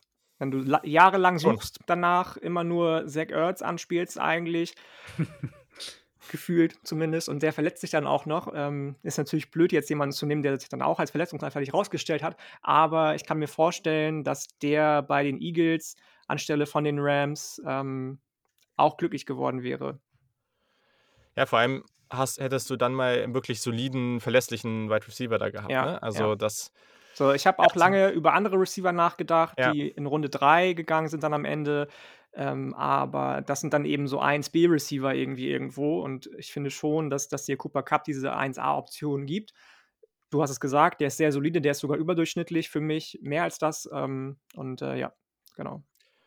Ich weiß nicht, ob ich ganz mit dem 1A äh, mitgehe, aber okay. Ähm, für mich sind hier in der Range, die jetzt so in den nächsten ja, 5, 6, 7 Picks geht, äh, ist er auf jeden Fall mit dabei. Und ja, ist ja damals an 69 in Runde 3 gegangen, ähm, hatte zwischen 2017 und 2019 ähm, relativ gut performt, hatte bei seinen Yards per Route Run war, oder bei seinen Yards per Route Run war auf Platz 3 in der Liga. Zwei gewisse äh, Spieler mit den Namen Terry Kill und Travis Kelsey waren besser, sonst niemand. Das ist schon ganz gut. Es ging jetzt letztes Jahr etwas runter, aber auch seine Contested Catch-Rate ging etwas höher. Also ja, er, er hat sich äh, echt sehr, sehr gut entwickelt. Das habe ich damals definitiv nicht so erwartet. Und da war ich sicherlich auch nicht alleine. Das fand an ich ein bisschen, bisschen witzig, dass der Spieler von Western Michigan sich nicht so gut entwickelt hat am Anfang und der Spieler von Eastern Michigan gleich durch die Decke gegangen ist. Aber der eine Ja. viel zu früh gezogen wurde und der andere viel zu spät. Ja, das, äh, ja, ja. Ich, ich wollte jetzt eigentlich was zu Michigan sagen, aber einer ist ja gut geworden, deswegen äh, hilft das an der, an der Stelle nicht. Äh, Adrian, ähm, wäre das auch jemand bei dir gewesen in der nächsten, so in der nächsten Gruppe, sage ich mal? Äh, Tatsächlich exakt der nächste Pick auf meinem Okay. Board. Also Okay. bin ich genau bei, bei Yannick. Ähm, ich würde es inhaltlich, glaube ich, so genauso sagen wie Yannick. Ich würde es nur ein bisschen strenger sagen, wenn man so will. Also für mich ist er schon die 1B, aber alle anderen Receiver danach sind halt Zweier. Ähm, Ja. Also Ja. oder halt Dreier dann, je Ja. nachdem, wie, wie tief man geht. Aber also die, die ganze Gruppe danach ist halt dann für mich, also für mich ist Cooper Cup auch so ein bisschen in einer eigenen, in einem eigenen Receiver-Tier, wenn wir jetzt die Receiver aus dem Draft so ein bisschen sortieren würden, weil du hast halt diese beiden an der Spitze, Godwin Golladay, auch, auch klar eben an der Spitze. Dann ist für, für mich schon ein Break und dann ist aber Cooper Cup so ein bisschen ein eigener, eine eigene Gruppe. Und danach kommt halt diese Gruppe ähm, mit einer ganzen Reihe an Receivern, die halt für mich relativ klassische Nummer 2 sind, bis dann halt auch schon 2B oder 3 oder wie auch immer man es dann äh, kategorisieren will. Aber äh, Cooper Cup wär, ähm, wäre für mich auch jetzt mit der nächste Spieler oder für mich wäre er der nächste Spieler auf dem Board gewesen. Mhm. Ja, sehr gut. Da sind wir uns auch schon wieder vielleicht sogar ein bisschen zu einig. Ähm, ich bin mal gespannt, ob wir heute nochmal einen Pick haben. Vielleicht sorge ich jetzt auch dafür, für den Pick, wo, wo gesagt wird, ne, das hätte ich auf keinen Fall so gemacht. Aber mal gucken, wie das so weitergeht. Denn an 15, und das ist leider eine etwas traurige Geschichte, haben die Indianapolis Colts ja damals den Safety gezogen, den ich unglaublich gefeiert habe oder viele gefeiert haben, Malik Hooker. Ähm, damals, als ich in Ohio war, der hatte da so dieses Breakout-Jahr, unglaubliche Interceptions da gefangen. Ähm, guck da gerne nochmal rein, das war einfach so unglaublich spaßig. Äh, erinnere, ich erinnere mich gerne noch an diese Interception gegen Clemson, ähm, wo er wirklich, also dieses True Center Field-mäßige, also eine unglaubliche Range bewiesen hat, unglaubliche Ball Skills, konnte das leider nicht ganz ähm, mit rüberbringen und vor allem hat er halt viele Verletzungsprobleme. Ich bin mal gespannt, ob der hier heute noch vom Board geht. Ich tue mich jetzt hier mal wieder ein bisschen schwer. Habe hier so eine kleine Gruppe an Spielern, die ich hier fair finde. Und hier ist jetzt eben genau das Ding. Nehme ich den Spieler, der vielleicht nicht ganz so gut letztes Jahr war ähm, oder dafür aber viel konstanter oder nehme ich den, der jetzt hier ähm, letztes Jahr dann eben hervorragend gespielt hat. Ich gehe auf die Offensive Tackle Position mal wieder, habe ich eben schon mal gemacht. Ähm, und ich nehme jetzt einfach mal den konstanten Spieler. Und zwar ist das ähm, ein ehemaliger später Zweitrunden-Pick, und zwar Dion Dawkins von wieder den Bills. Ich habe eben schon mal Bills gezogen, oder? Oder nee, was, das warst du, das warst du, Yannick, mit ähm, Davis White. Dion Dawkins, sehr, sehr konstantes Pass-Blocking in den letzten Jahren. Ähm, wirklich jedes Jahr gut. Und sein Run-Blocking ist dann eben gerade im letzten Jahr auch endlich auf das Level gekommen. Also zumindest deutlich besser. Das war die Jahre davor noch nicht ganz so gut. Und da hat er jetzt einen Schritt machen können. Und das ist natürlich schon cool. Also da an der Stelle war, das war auch einer der Gründe, warum wir vielleicht, ich sag mal, zumindest so ein bisschen verwirrt waren, warum die, warum die Bills jetzt dieses äh, in der, in der aktuellen 2021er Draft gleich, glaube ich, zweimal auf, äh, auf Tackle gegangen sind, weil man eigentlich da gut ähm, besetzt ist. Ja, er hat dieses Jahr noch oder letztes Jahr noch 7 Sacks zugelassen. Das kann er definitiv verbessern. Ähm, aber an sich ist das halt ein sehr, sehr wertvoller Spieler hier. Und ähm, ja, also hier kommt auch nochmal Position Value dazu. Äh, mit den Spielern, die ich jetzt hier noch so drumherum habe, ähm, noch ein paar Wide Receiver, die dann beikommen, aber wurde ja eben schon angesprochen. Da ziehe ich mir lieber den Tackle, auf den ich mich verlassen kann. Ja. So, äh, dann kommt jetzt an der nächsten Stelle wieder Adrian mit den Ravens. Äh, kannst gerne weitermachen und mhm. kannst mich auch gerne bashen für den Pick, äh, wenn du. also bashen werde ich dich nicht, aber ich hätte den, den, anderen Tackle, den ich jetzt hier auch nehme, ja. doch noch ein gutes Stück vor ihm. Ähm, das ist Taylor Moten, der dann von den Panthers. Äh, Ach man. äh, von den Panthers ultimativ gedraftet wurde und jetzt sich da auch wirklich enorm gesteigert hat, noch über die Jahre, muss man ja auch sagen. Also der, der hat schon ganz gut angefangen, hat ja auch nicht direkt gestartet und, und dann im zweiten Jahr war er wirklich Starter. Ähm, da hat man schon gesehen, okay, da ist echt Talent da, aber es war noch so, hm, hier und da wackelig, wie konstant ist er dann? Und dann finde ich, hat er jedes Jahr sich verbessert. Und letztes Jahr war er halt wirklich einer der, einer der ligaweit besseren Tackles auf jeden Fall. Ähm, also auf, vor allem auch einer der besten Right Tackles in der NFL, wenn man es mal, wenn man da auf die Position noch genau schaut. Deswegen für mich auch da nochmal, äh, wir haben es jetzt häufig schon gesagt, wichtige Position und eben auch mittlerweile ein Spieler, wo ich sage, das ist ein kompletter Tackle, ähm, der halt wirklich Run und Pass blocken kann. Deswegen für mich, ich habe ihn dann nochmal ein gutes Stück über, ähm, über Dion Dawkins. Fair.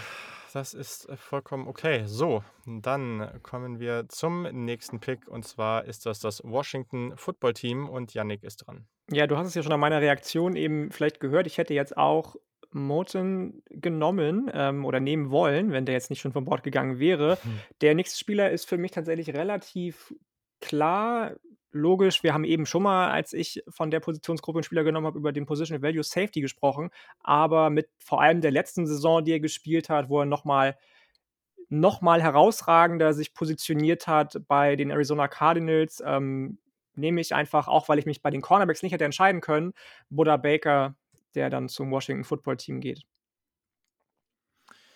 So, Adrian, was sagst du dazu? Äh, auch da bin ich sehr nah bei Yannick. Also er wäre jetzt auch tatsächlich auch wieder, wie Cooper Cup eben, der nächste Spieler bei mir gewesen. Ähm, ich finde, das ist halt wirklich eine sehr, also weil du es ja vorhin auch so generell über, über den Draft mal ein bisschen hatten, ähm, ich finde, dieser Draft hatte eine unfassbare Safety-Qualität. Ja. Also wir haben jetzt ja schon drei vom Board mit, mit Adams Johnson und, und Buda Baker und da, es gibt ja noch, also es gibt ja noch mindestens drei, die locker in dieser ersten Runde auch äh, gehen könnten und, und das vielleicht auch tun werden. Also ich habe sie zumindest auch in der Range alle. Ähm, und da meine ich jetzt noch nicht mal einen Malik Cooker, der natürlich auch mit Verletzungen viel, viel zu kämpfen hatte dann in der NFL, aber der Draft hatte eine irre Safety-Qualität und ja, also Buda Baker, für mich gehört er in die, also auf jeden Fall in die Top 20 aus dieser Draftklasse, ähm, der halt einen, also das ist auch einfach so ein Spieler, der einen enormen Impact auf die, auf die Defense hat und das siehst du halt, wenn du die Defense spielen siehst und du siehst halt, wenn er nicht spielt, ähm, verglichen mit zu, wenn er spielt. Und der sich auch wirklich über die, über jetzt die Jahre deutlich nochmal gesteigert hat. Außer er wird von DK Metcalf zerstört, aber das passiert nur ja, einmal im Jahr, zweimal im Jahr. Das kann passieren, ja. ja, das ist ja auch nicht nur ihm passiert, daher nee, ist nee. es auch äh, vollkommen okay. So, hm.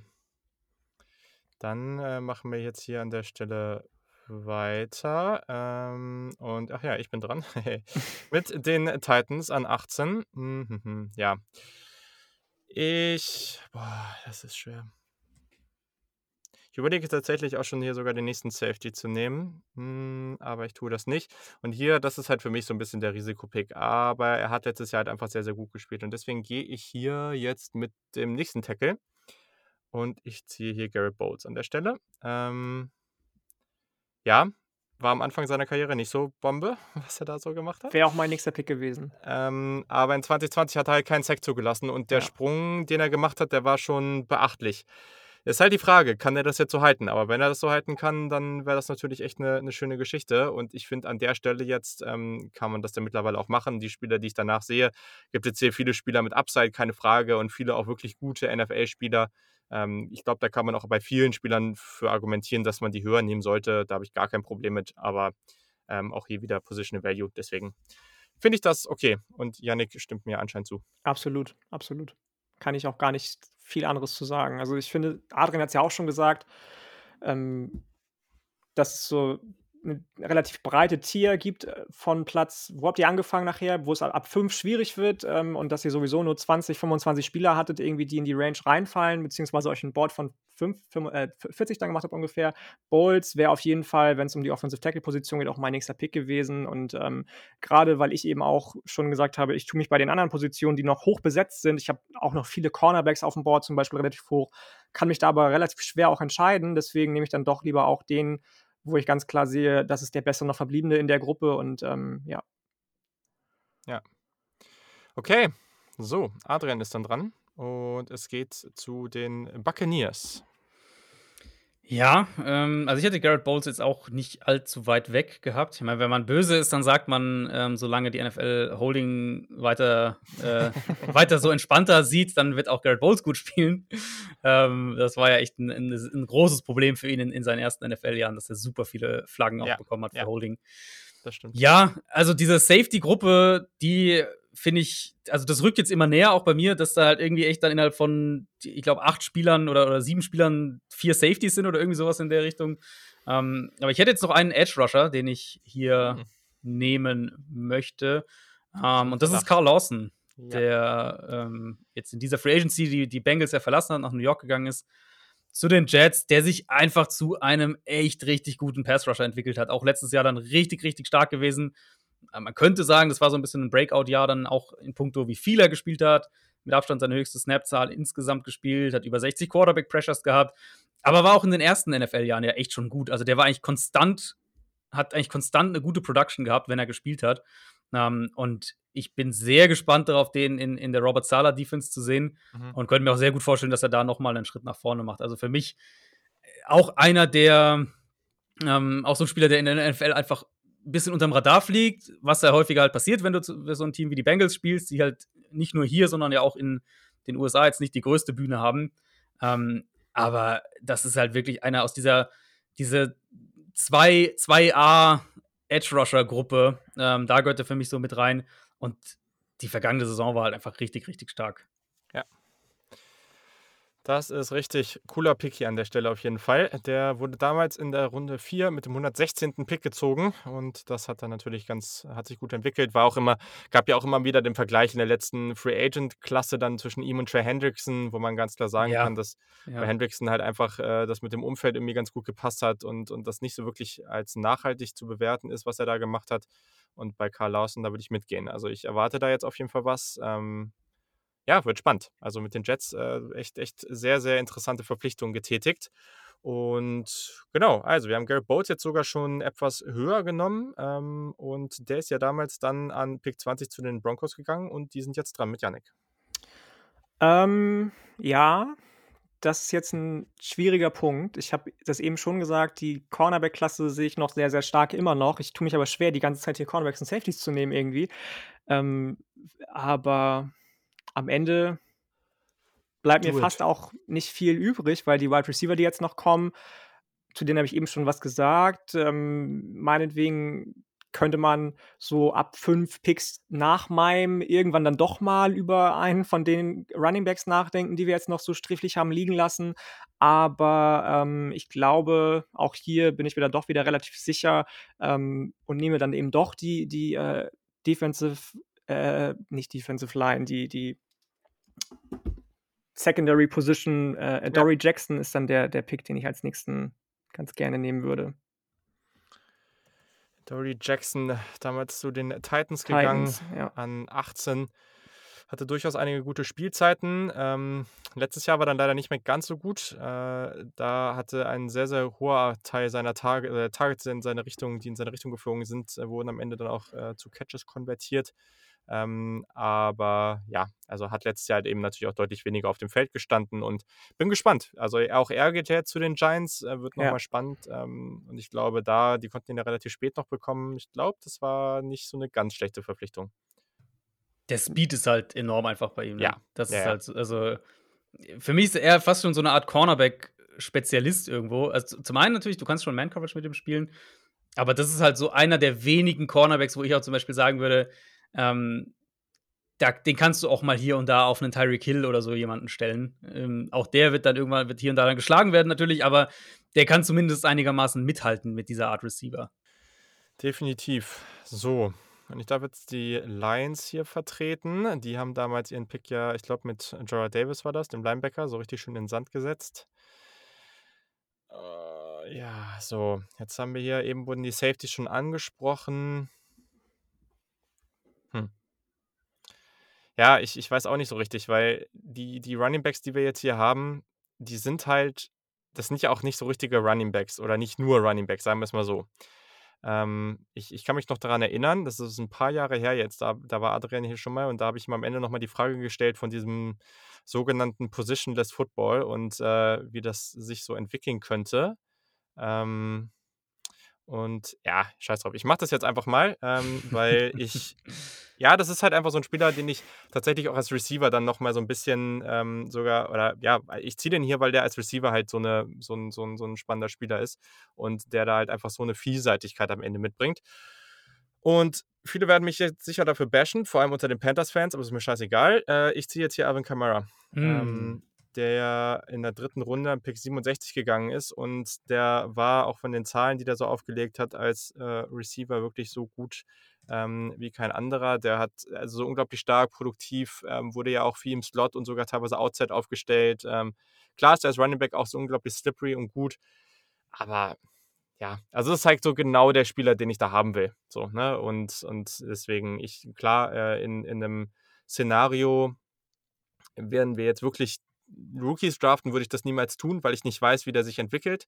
Aber wenn ein Spieler, der sich dann wirklich zu so einer Mismatch-Waffe auch als Receiver entwickelt, dann, ähm, ja, dann finde ich das hier durchaus okay. Und äh, ja, für mich ist das jetzt hier eh ein, ein großes Wischiwaschi an der Stelle äh, mit, mit den ganzen Spielern, die jetzt hier in einer, in einer Gruppe sind. Deswegen, ja, tue ich das jetzt hier einfach. Und äh, ich denke, es wäre vielleicht bei euch beiden nicht ganz so passiert, aber das ist vollkommen okay.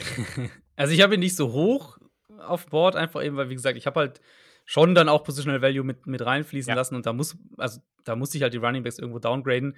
Aber ich habe ihn auch als Nummer 1 Running Back. Also wenn ich jetzt äh, schaue, welche, wenn ihr jetzt gefragt hättet, in welcher Reihenfolge würde ich die Running Backs picken, dann wäre Kamara auch meine, äh, meine erste Wahl gewesen, weil ich natürlich, wir haben über McCaffrey haben wir schon angesprochen und ähm, klar hat der auch den Value als Receiver, aber für mich halt hat Kamara den nochmal auf einem anderen Level. Und das spielt auch mit rein, wie er eingesetzt wird, keine Frage.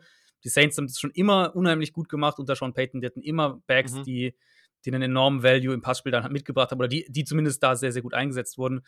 Ähm, insofern ist immer auch ein bisschen, bisschen Spekulation, wie jetzt ein McCaffrey in der Saints Offense aussehen würde und so weiter. Cool, ja. Aber für mich ist halt, also Kamara in meinen Augen bietet halt echt nochmal mehr, was halt nicht nur den Running Back als äh, im Passspielaspekt angeht, im Sinne von, er läuft halt Routes aus dem Backfield und fängt Screens und so weiter, sondern halt auch wirklich, was das Route Running, was du auch gerade gesagt hast, ähm, Outside, Slot und so weiter, was, was Route Running und solche Sachen angeht. Da ist er für mich schon mit der Beste der Liga und es gibt ja sogar noch einen, ich weiß nicht, ob wir den heute ansprechen werden, äh, ja. der ja auch in diesem, in diesem Draft Richtig. war, beziehungsweise in diesem Draft nicht war ähm, und den man da eigentlich auch mit reinwerfen muss in die Diskussion. Theoretisch.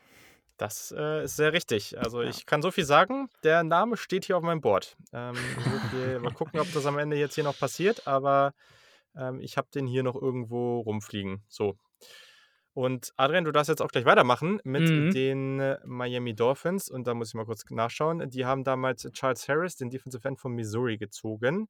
Auch das jetzt sicherlich nicht so der allerbeste Pick. Äh, ja, du darfst es besser machen. Ja, ich habe jetzt eben mit, mit Karl Lawson um die Safeties noch rumgedrückt, aber jetzt, äh, jetzt sind sie hier wirklich auf meinem Board und, ähm, und ich komme da auch nicht mehr dran vorbei. Also für mich gibt es jetzt hier echt so eine Safety-Gruppe. Zwei ja. davon jetzt, da, in, der, in der Range jetzt hätte ich, hätte ich Adams und, und John Johnson auch dann gehabt. Ähm, die zwei sind natürlich schon weg, aber da, also da sind noch mindestens zwei, wenn nicht drei in dem nächsten Tier an, an Spielern jetzt für mich drin. Äh, wenn ich so auf die nächsten oh, acht, acht, acht bis zehn Picks oder acht bis zehn Spieler schaue. Ähm, der höchste für mich ist Marcus May, von denen jetzt noch da sind. Marcus May, ähm, der von den Jets gepickt wurde.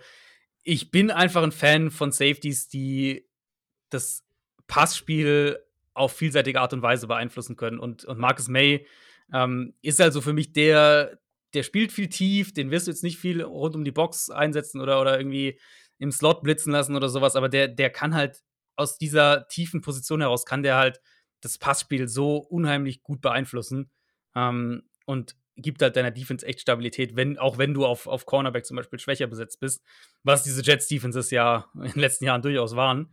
Ähm, und ja, also für mich, wie gesagt, da würde ich nicht groß diskutieren mit einem der anderen beiden Safeties, die jetzt hier alternativ noch zu haben werden, oder die beiden, die schon weg sind. Ähm, aber für mich hier Marcus May wäre jetzt der höchste von denen, die ich noch habe. Sehr spannend, aber ja, also ist auf jeden Fall in dieser Gruppe auch bei mir dabei. Daher, ja, also gibt es, glaube ich, auch nicht so viel zu diskutieren an der Stelle. Ähm, und daher können wir auch weitermachen. Äh, so, also Dolphins waren dran, jetzt die Giants, die haben damals Evan Engram, den ja, vermeintlichen Tight End, also eigentlich großen Wide Receiver gezogen. und das darf Yannick jetzt äh, auch, ich denke, auch besser machen. Ich glaube nämlich nicht, dass wir den in dieser Range hier sehen werden. Das ist jetzt die große, große Frage. Ich habe ähm, zwei Spieler jetzt relativ dicht beieinander tatsächlich. Ich möchte eigentlich mit dem Sexy Pick gehen und das wäre dann ein Wide Receiver tatsächlich, ähm, der auch dann zu dem passen würde, was ich vorhin schon gesagt habe, weil das keiner mehr ist oder keiner ist und das hat man auch jetzt gerade letzte Saison gesehen, der dir alleine Spiele gewinnt, der dir als Nummer 1 Target Spiele gewinnt, der sich perfekt in die 1B oder Nummer 2 Rolle einfügen kann. Und die hatten die Giants zu dem Zeitpunkt ja schon oder noch mit unter Beckham Jr. Und ähm, ich glaube tatsächlich, dass ich deswegen, weil ich glaube, dass die ganz gute Komplementärtypen gewesen wären, ähm, gehe ich tatsächlich mit Juju Smith-Schuster. Und jetzt äh, gibt es ja. wahrscheinlich den Bash des äh, Redrafts heute, aber äh, mm. Leg geht. los. also hätte ich, also vielleicht hätte ich noch ein, zwei Spieler oder ein paar Spieler davor gehabt, aber so schlimm jetzt nicht. Also ja, ich meine, der hat ja schon ein paar sehr gute Jahre gehabt. Also ja, absolut, jetzt, absolut. Das kann man jetzt äh, ja auch nicht, äh, nicht wegreden. Aber Adrian, sag mal gerne was dazu. Also, du musst halt die Rolle, die Rolle für ihn muss halt klar sein. Für mich wäre jetzt aber auch der, über, der übernächste Receiver auf dem Board gewesen. Also ich habe nur einen jetzt dann, den ich ein bisschen höher sehe, aber auch nicht viel. Ähm, bei Juju muss halt die Rolle einfach klar sein. Das ist so ein bisschen diese, äh, was ja. ich vorhin ja meinte, als wir Cooper Cup, äh, als jemanden Cooper Cup für mich kann halt echt so eine 1B sein, der halt auch verschiedene Rollen einnimmt und so weiter. Juju für mich ist halt ein klarer Slot-Receiver und da will ich ihn halt auch einsetzen. Und das funktioniert halt, also es funktioniert halt wirklich gut, glaube ich, nur wenn du ähm, eine ne Nummer 1 hast in der Offense. Und das ist ja aber letztlich auch, das ist, also, das ist ja die Definition von einer Nummer 2, dass du halt eine Nummer 1 brauchst, damit die Nummer 2 funktioniert. Ja, wenn die Nummer 2 die Nummer 1 sein muss, dann ähm, ist es meistens nicht so gut. Und das war halt so ein bisschen das Problem ähm, bei den Steelers dann teilweise nach Antonio Brown. Mhm. Aber wir haben ja auch gesehen, als Brown noch da war, wie, wie, wie gut Juju diese Rolle eigentlich ausfüllen mhm. konnte. Deswegen, ähm, ich finde, also ich hatte teilweise den Eindruck, er wurde phasenweise ein bisschen überhyped und ich glaube, deswegen habe ich, also, oder wirkt, wirkte ich manchmal recht kritisch bei ihm. Mittlerweile ist es fast schon wieder so ein bisschen, dass er, dass er äh, zu negativ gesehen wird, ist fast so mein Eindruck. Aber ich hätte ihn, also für mich ist also diese, der Übergang so von der Top 20 zu, zur Top 30 ungefähr. So in der, also so zwischen 20 und 25 ungefähr. In der Range hätte ich ihn jetzt auch einsortiert in dem, in dem, in dem Draft. Ja, klingt doch, klingt doch gut. Ja, also der Hype war schon extrem, ne? Also das war schon, ja. schon teilweise heftig. Ähm, aber naja gut, okay. Also lange war es halt auch so, er war halt in dieser Offense einfach dominant. Ähm, man konnte natürlich dann nicht erwarten, dass das dann so abfällt, ähm, wenn, wenn die Spieler drumherum nicht mehr da sind. Das ja, weiß man dann halt einfach nicht. Aber so ist es jetzt. Und trotz alledem immer noch ein sehr, sehr solider Spieler. Ähm, letztes Jahr auch extrem wenig Drops gehabt. Also das sicherlich auch nochmal positiv, dass er da nochmal ein ganzes Stück äh, zuverlässiger geworden ist. Und ähm, ja, so, geht jetzt an dieser Stelle dann weiter. Ah ja, die Oakland Raiders. Unser allerliebstes Draft-Team, äh, damals Gary Conley gezogen. Auch mal wieder sehr erfolgreicher Draft-Pick. Ja, wen ziehe ich jetzt hier an der Stelle? Ähm, Gibt es jetzt hier echt noch ein paar sehr, sehr interessante Spieler auf dem Board. Den, den ich jetzt hier, aber ja, ich tue mir so ein bisschen schwer, weil sein letztes Jahr jetzt halt nicht ganz so auf dem Level war.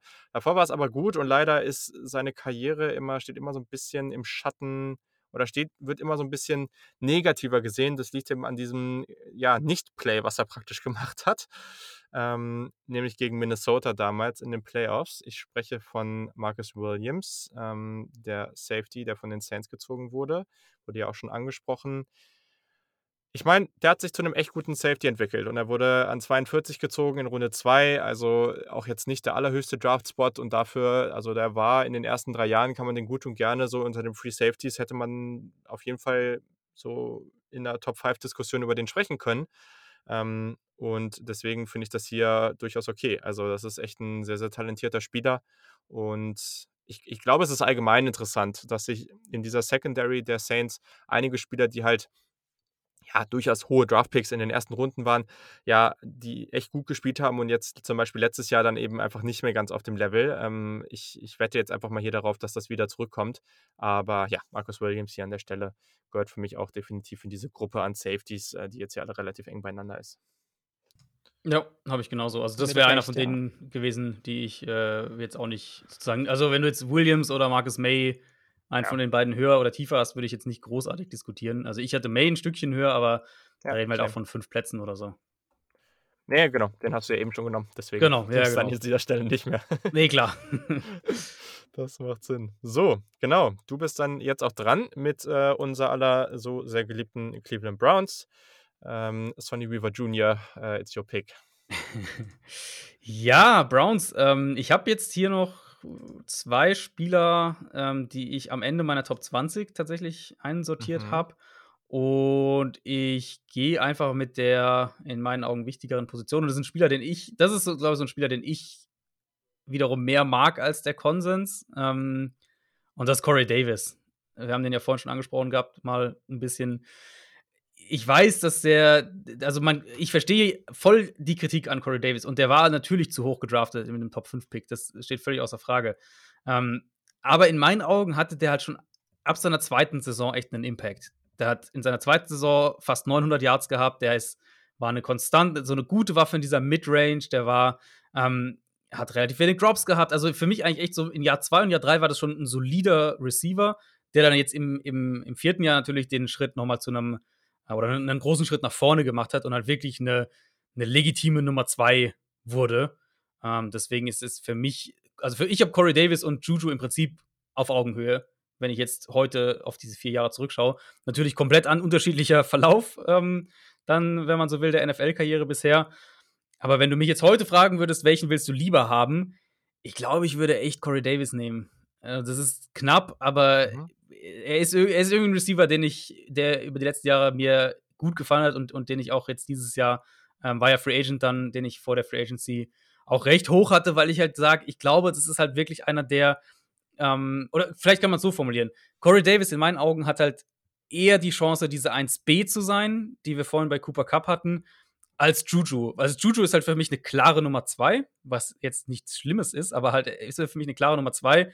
Ähm, Corey Davis in meinen Augen hat mit dem, was er letztes Jahr auch gezeigt hat, hat eher das Potenzial, ähm, in diese Cooper Cup 1B-Gruppe aufzusteigen. Okay, ja. Also ich meine, irgendwer muss es tun bei den Jets, ne? Also dementsprechend. Ja, ähm, ja, ja. Also das ist halt, da, da, muss man schon wieder auch wieder sagen, das wird sehr, sehr spannend. Also die Jets ja. wären so ein Team gewesen, oder waren eins der Teams, wo ich jetzt gesagt habe, na, da würde ich ihn jetzt nicht unbedingt sehen wollen. Ja. Ähm, weil da wird er halt wahrscheinlich eher die Eins sein müssen, wenn wir ehrlich sind. Ja. Du hast halt gute Waffen im Slot, aber sofern jetzt Denzel Mims nicht den Riesenschritt macht, ähm, wird halt Corey Davis da doch die Eins dann letztlich sein müssen. Ja, mal gucken, was Zach Wilson so mit ihm anstellen kann. Äh, davon wird sicherlich eine Menge abhängen, aber ja, es ist halt schwierig. Man darf im ersten Jahr von so einem jungen Quarterback halt auch nicht zu viel erwarten. Und ähm, dann gleichzeitig Corey Davis in so einer Rolle, die er jetzt vorher halt so noch nicht hatte. Ja, also ja, genau. das kann super laufen, aber das kann halt auch echt ganz schnell zu, für viel Ernüchterung sorgen. Ich glaube, das ist auch nicht wirklich unrealistisch. Ja. ja. Corey Davis, der Pick, äh, solide 20 Picks später. Äh, ja, gut. Aber immerhin hat er gut. sich doch. Also ich mag den auch mehr als der Konsens, glaube ich. Ich finde den auch echt, echt gut. Ich meine, immerhin, ne? er, hat, er hat jetzt seine Karriere irgendwie noch rumreißen können. Das ist ja, ja schon ja. cool. Ich meine, Top 5 Pick ist halt auch echt krass. Also, das, ja, ich meine, das ist halt so, da ziehst du halt so Spieler wie so Julio Jones und so, ne? Also die, die Erwartungshaltung für so einen Top 5 Wide Receiver ist halt auch enorm. Gut, mal schauen, ob er sich da noch hinentwickeln kann, ist wahrscheinlich ist eher unrealistisch, aber zumindest wenn er jetzt auf dem Level weiterspielen kann, dann sagst du am Ende wenigstens, okay, ähm, das war einfach ein sehr, sehr solider Receiver und er beschwert sich garantiert nicht, da, äh, dass er so früh gezogen wurde. Weil, naja, sein, sein, sein, Bankkonto beschwert sich sicher nicht. Ganz genau. Ganz aber genau. Man, also man muss ja natürlich auch fairerweise sagen, es war der zweitbeste Pick in der Top 5, wenn wir ehrlich sind. ähm, also du hast halt Miles Garrett. Ja, hast recht. Und dann hast du Trubisky, Solomon Thomas, Fournette und dann Corey Davis von 1 bis 5. Ja, die Horrorgeschichten aus den Top 5. War, war das mhm. nicht die 2013 Draft oder was war das? Äh, die, die so, die so. Das war ja eh diese, war das war diese, das war die Eric Fischer und Jokel. Ja, ja, genau. Ja. Ich, ich gucke gerade nochmal, das war ja auch echt so eine Shitshow, das ist echt der Wahnsinn. Also Eric Fischer, dann die Jaguars mit Luke Jokel, dann Miami mit Dion Jordan, an ja. vier dann Philly mit Lane Johnson, äh, okay, und an fünf Detroit mit Ezekiel Ansah. Ging dann weiter mit ähm, Cleveland Barkivis Mingo, Jonathan Cooper, Tavon Austin, Dee Milliner, Chance Warmack, DJ Fluker, DJ Hayden, Sheldon Richardson. Da, äh, das geht weiter bis an. Also. Das war auch der, das war, war das nicht der Gino-Draft? Das war auch der Draft, wo es auch quasi keine äh, Quarterbacks gab, oder? Ja, also an, an, wo sind wir denn jetzt hier? An 16 ging ja EJ Manuel. Genau, EJ Manuel, wo sich auch schon alle gewundert haben, warum der in der ersten Runde geht. Und ja. Also, dann also Jarvis Jones, Eric Reed, Justin Pugh, Kai Long, Tyler Eifert, okay. Ja, gut, er war halt auch viel Verletzung. Dann Desmond Trufant, Sherry Floyd, Björn Werner, Xavier Rhodes, Deton Jones und dann der Andrew Hopkins. Das war so der erste wirklich gute Pick.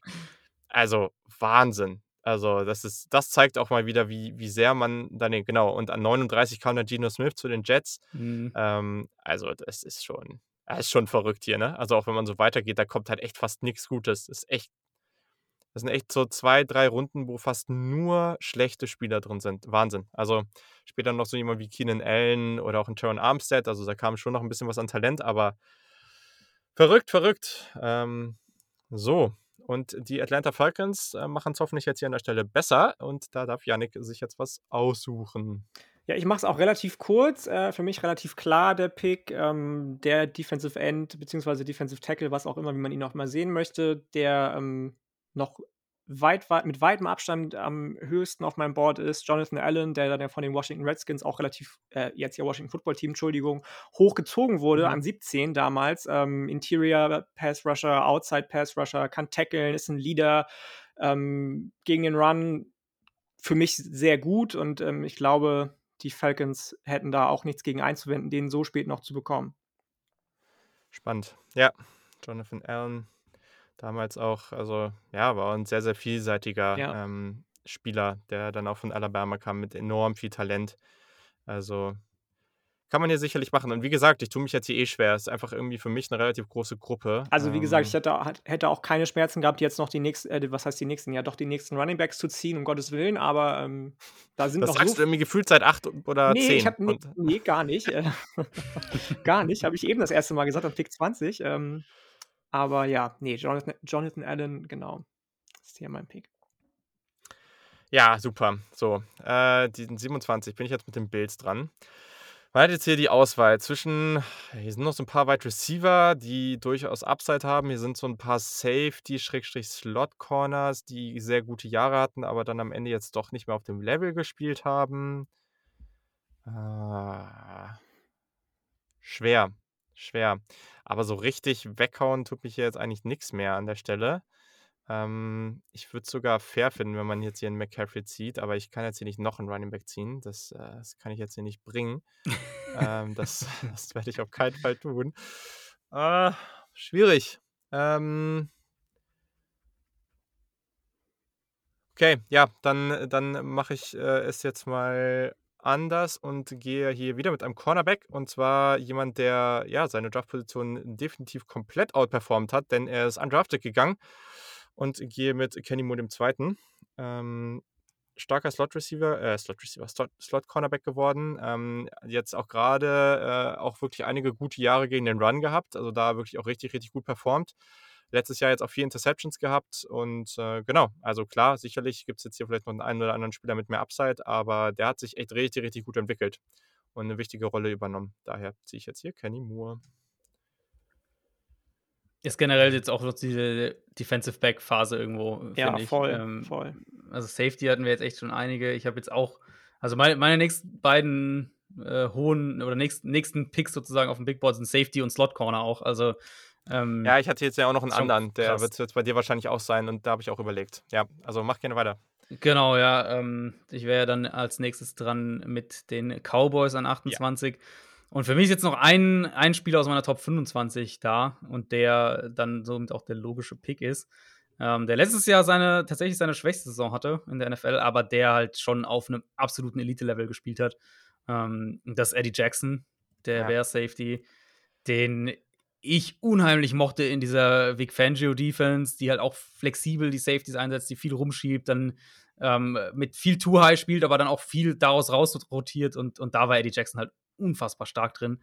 Ähm, war ja auch damals ein Viertrunden-Pick, also auch richtig, richtig spät. Äh, einer der, einer der Value-Picks eigentlich aus diesem Draft.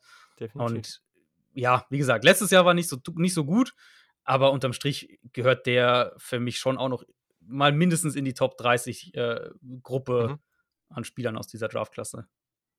Ja, war damals ja, glaube ich, auch so eine heftige Geschichte, weil der viel Talent und dann gab es ja, glaube ich, so ein paar Verletzungsgeschichten. Und äh, dann, oder, oder war das der Spieler, den eigentlich niemand so wirklich hochgesehen hat? Ich, ich bin gerade. Äh ich, ich kriege da auch die Storylines mittlerweile durcheinander, muss ich auch ehrlicherweise ja, deswegen sagen. Deswegen bin ich gerade auch am, an Also ich Punkt. weiß, ich weiß noch, dass es bei ihm, ich glaube, bei ihm war er war eher der Spieler, wo, die, wo man schon gedacht hat, ja, der wird ja irgendwann so Runde 3 oder sowas in der Richtung gehen. Aber ich mhm. äh, nagel mich nicht drauf fest.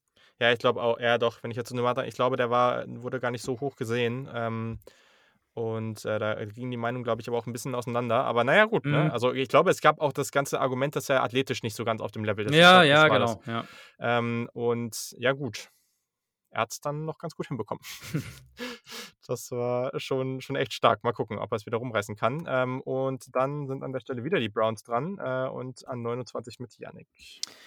Ähm, ja, ich mache das jetzt einfach. Ähm, ich habe da jetzt schon 37 Picks drum rumgeredet und jetzt nehme ich dann tatsächlich doch einfach Christian McCaffrey.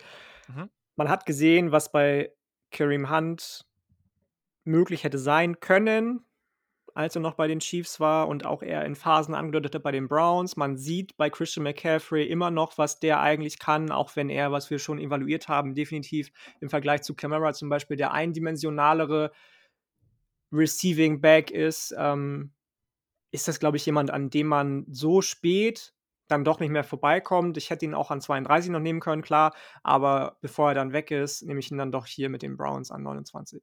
29? Ja, ne? 29. Äh, jetzt hast du mich hier gerade die. Ja, genau, ist richtig. Ja, also ich, ich finde das hier völlig fair an der Stelle. Also ich ja. glaube, da gibt es auch viele, die hätten den noch später gezogen. Es gibt viele, die hätten den viel, viel früher gezogen. Ich glaube, das ist echt sowas. Absolut. Ich, ich habe teilweise, teilweise Redrafts gesehen, wo in den ersten 20 Picks auch wieder sechs Runningbacks gegangen sind. So, also.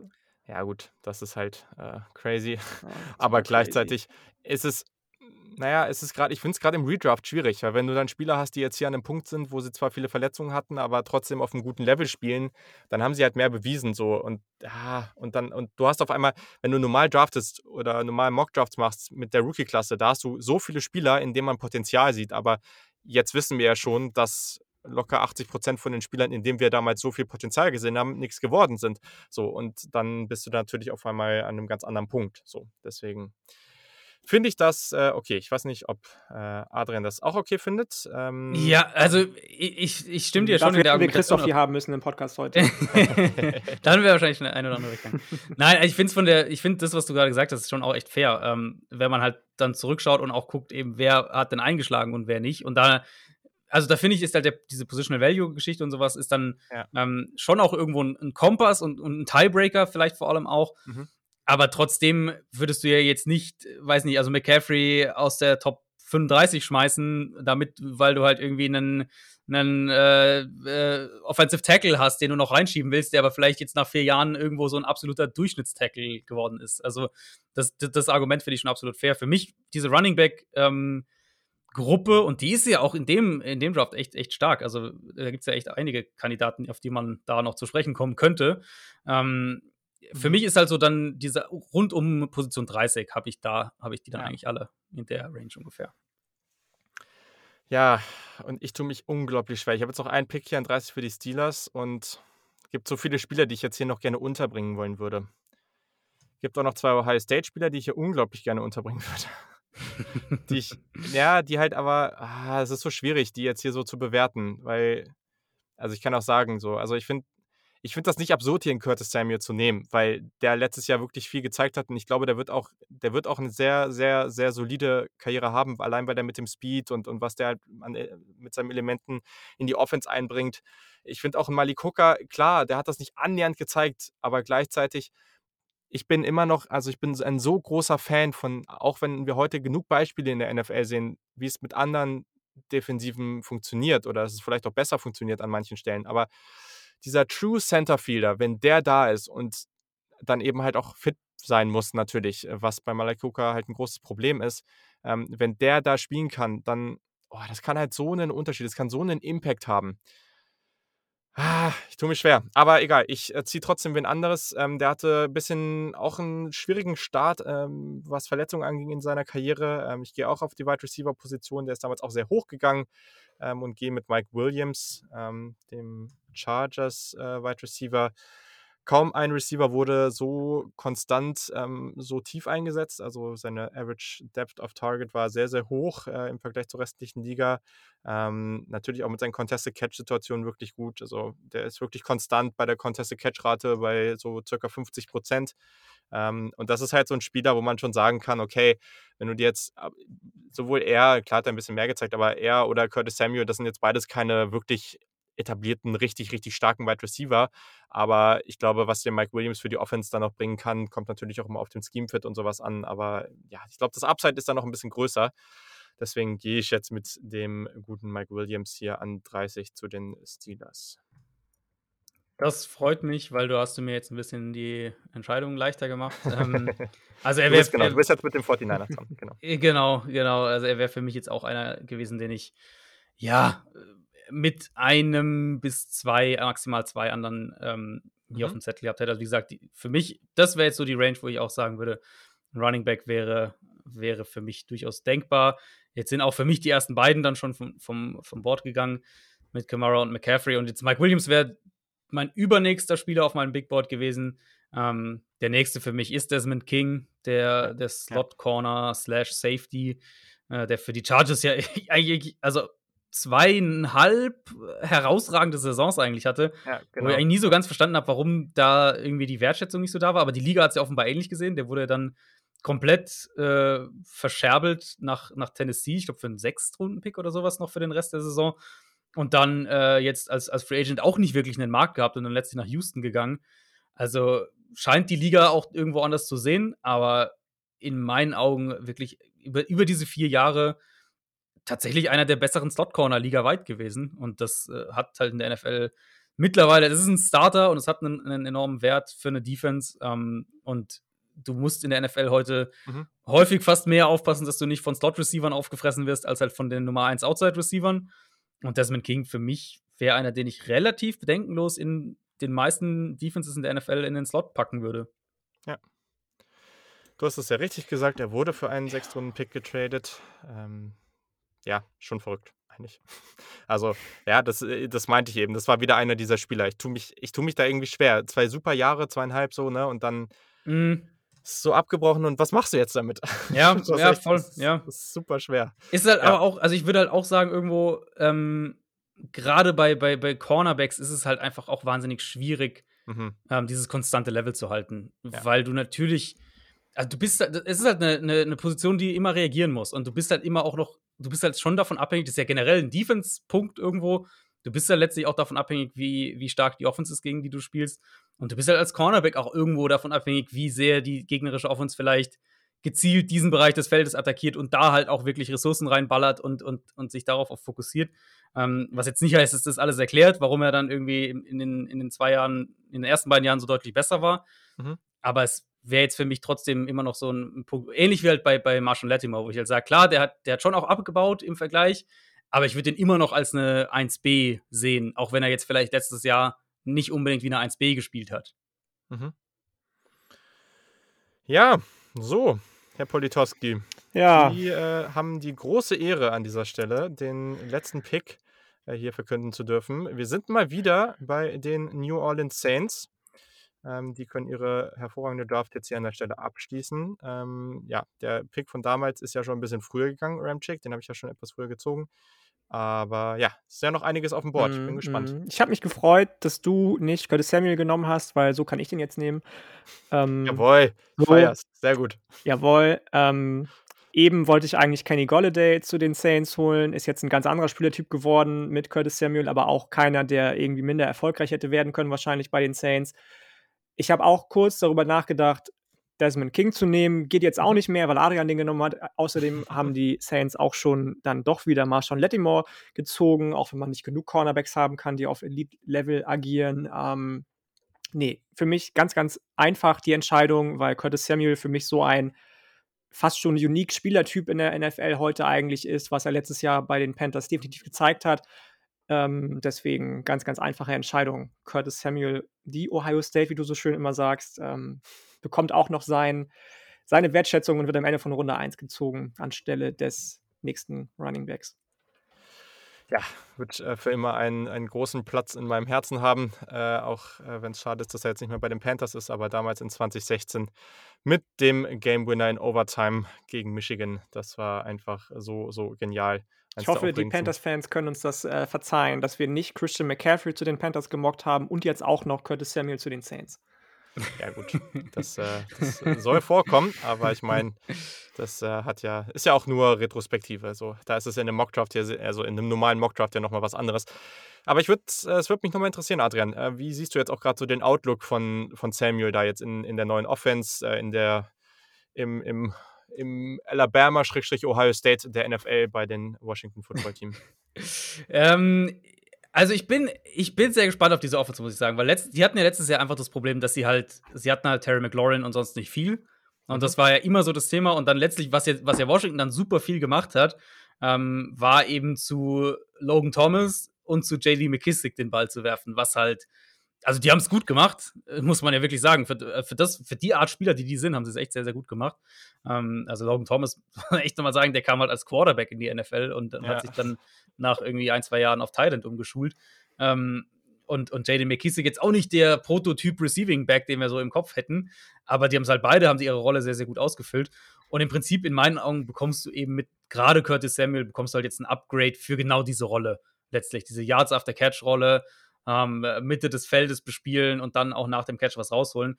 Und sie haben ja echt auch noch mehr aufgerüstet. Sie haben einen Diami Brown gedraftet, der Mhm. halt diese Nummer 2 Outside-Rolle, die sie echt auch dringend brauchen, besetzen kann. Gut, und dann letztlich hast du halt, hast halt Ryan Fitzpatrick als Quarterback. Und das äh, wissen wir alle, das kann in, in, in verschiedene Richtungen gehen. Das wird Ähm, geil. aber von, genau, von der Grundidee her ist es ja auf jeden Fall ein Upgrade zu dem, was sie letztes Jahr hatten. Ähm, insofern bin ich gespannt auf diese Offense und, und ich, äh, ich, ich bin, glaube ich, nicht so ein Curtis Samuel-Fan wie du. Für mich war das immer eher so die Kategorie Gadget-Waffe bisher in der NFL. Ähm, aber auch das kann ja durchaus einen, einen, einen Value haben, gerade wenn du dann irgendwie die Nummer zwei oder Nummer drei in der Offense letztlich bist. Ja, aber meine Fandom ist halt auch einfach komplett irrational, ne? Also muss man jetzt mal, mal ganz klar sagen, so, ne? Also das, äh, das ist, also ich mag den als Spielertyp unglaublich gerne, aber das hat jetzt sehr wenig damit zu tun, was er wirklich in der NFL gemacht hat. Ähm, ja, ich, nee. ich, ich, würde halt schon sagen, mittlerweile, du brauchst halt diesen Art, diese Art Receiver auch, weil wenn wir einfach gucken, wie die NFL funktioniert. Das musst du dir jetzt aber auch sagen mit, mit dem, was die Cardinals jetzt machen, ne? Ja, gut, richtig. Aber da, da gab es tatsächlich auch Gerüchte, dass die an, an äh, ja. Curtis Samuel in der Free Agency dran sein könnten. Ähm, was auch Sinn ergeben hätte, weil du brauchst halt diese Receiver-Typen, die ähm, Screens verwerten können, die aus Run-Pass-Option-Plays was machen können, die Yards nach dem Catch aus den Räumen, die diese Plays kreieren, machen können. Und wenn du die nicht hast, dann kriegst du halt das, was Arizona die letzten Jahre hatte, dass halt irgendwie deine Screenpässe bei Larry Fitzgerald landen und der halt nicht viel nach dem Catch rausholt. Ähm, mhm. Deswegen diese Art Receiver, glaube ich, brauchst du einfach schon mehr und mehr, so wie die NFL sich auch entwickelt hat in den letzten Jahren. Und, und, äh, und da passt Curtis Samuel schon rein. Und dann kommen wir letztlich immer an den Punkt, kannst, setzt du ihn halt richtig ein als Offense? Das ist ja letztlich ja. halt immer die Frage. Ja, voll. Ist auch. Also ich meine, ich stelle mir das auch unglaublich gut vor, ne? Mit Yami Brown, der halt wirklich gut tief gehen kann, unglaublich guter Deep Threat, äh, auch bei North Carolina schon gewesen.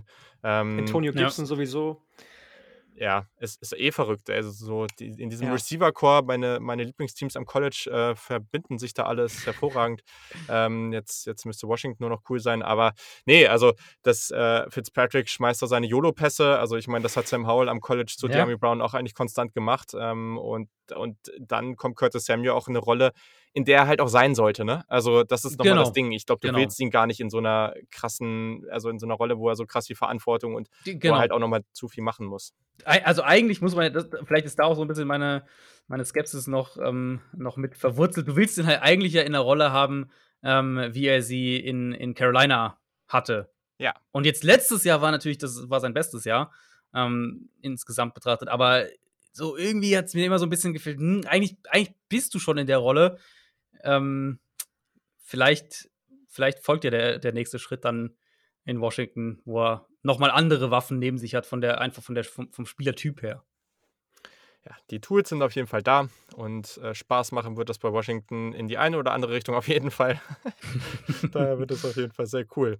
Ja, perfekt. Damit sind wir am Ende. Ähm, hat auf jeden Fall. Lass mal Stunde Menge... machen, hat Julian ganz am Anfang ganz easy. Ja, ach, keine Ahnung. Ich habe irgendwie vergessen, dass das bei Mockdrafts immer länger dauert. Insofern, naja, hey. Äh, ich ich fand es trotzdem sehr unterhaltsam und ich, ich merke halt auch gerade so, es ist irgendwie ziemlich cool, einfach nach vier Jahren, wo man, man merkt so, es kann halt auch eine also mehrere Entwicklungsschwünge praktisch geben in so einer Kurve in vier Jahren. So, das zeigt auch mal wieder, wie viel Sinn es eigentlich macht, erstmal ab einem gewissen Zeitpunkt auch drauf zu gucken. Ja, völlig fair. Ich meine, die Sam Darnold-Diskussion ist ja also der große Aufhänger, der zeigt, glaube ich jetzt noch daran, dass ein Spieler, der zwei oder drei Jahre nicht besonders gut war, in einem anderen Umfeld was reißen kann oder nicht. Okay, und, und, wir wissen auch alle, dass die Statistik ganz, ganz klar dagegen spricht. Also die Wahrscheinlichkeit, dass das wirklich passieren wird, dass der gut sein wird, ist, ist super gering.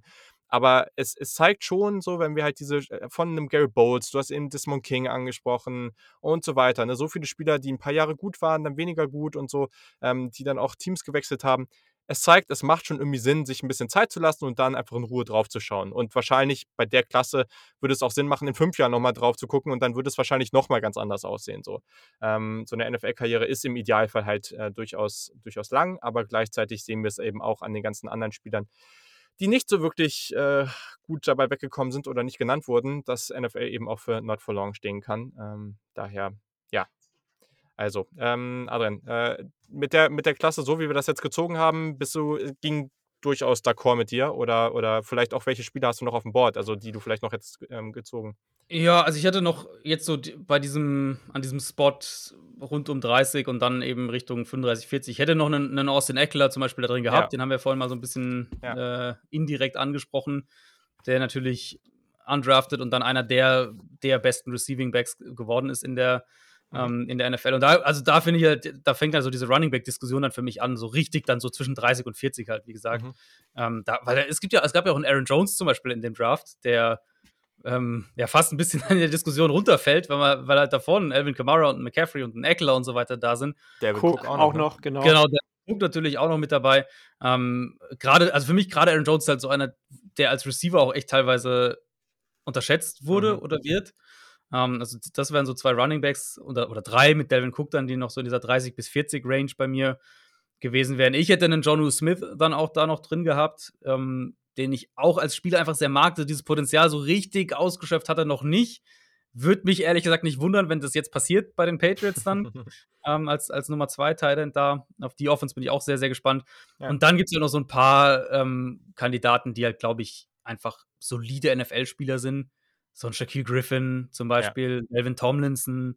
Ähm, du hast vorhin, du hast vorhin Sound Reddick angesprochen. Das ist ja tatsächlich, also ich habe den so Richtung 40 dann in dem ungefähr von der Einschätzung her.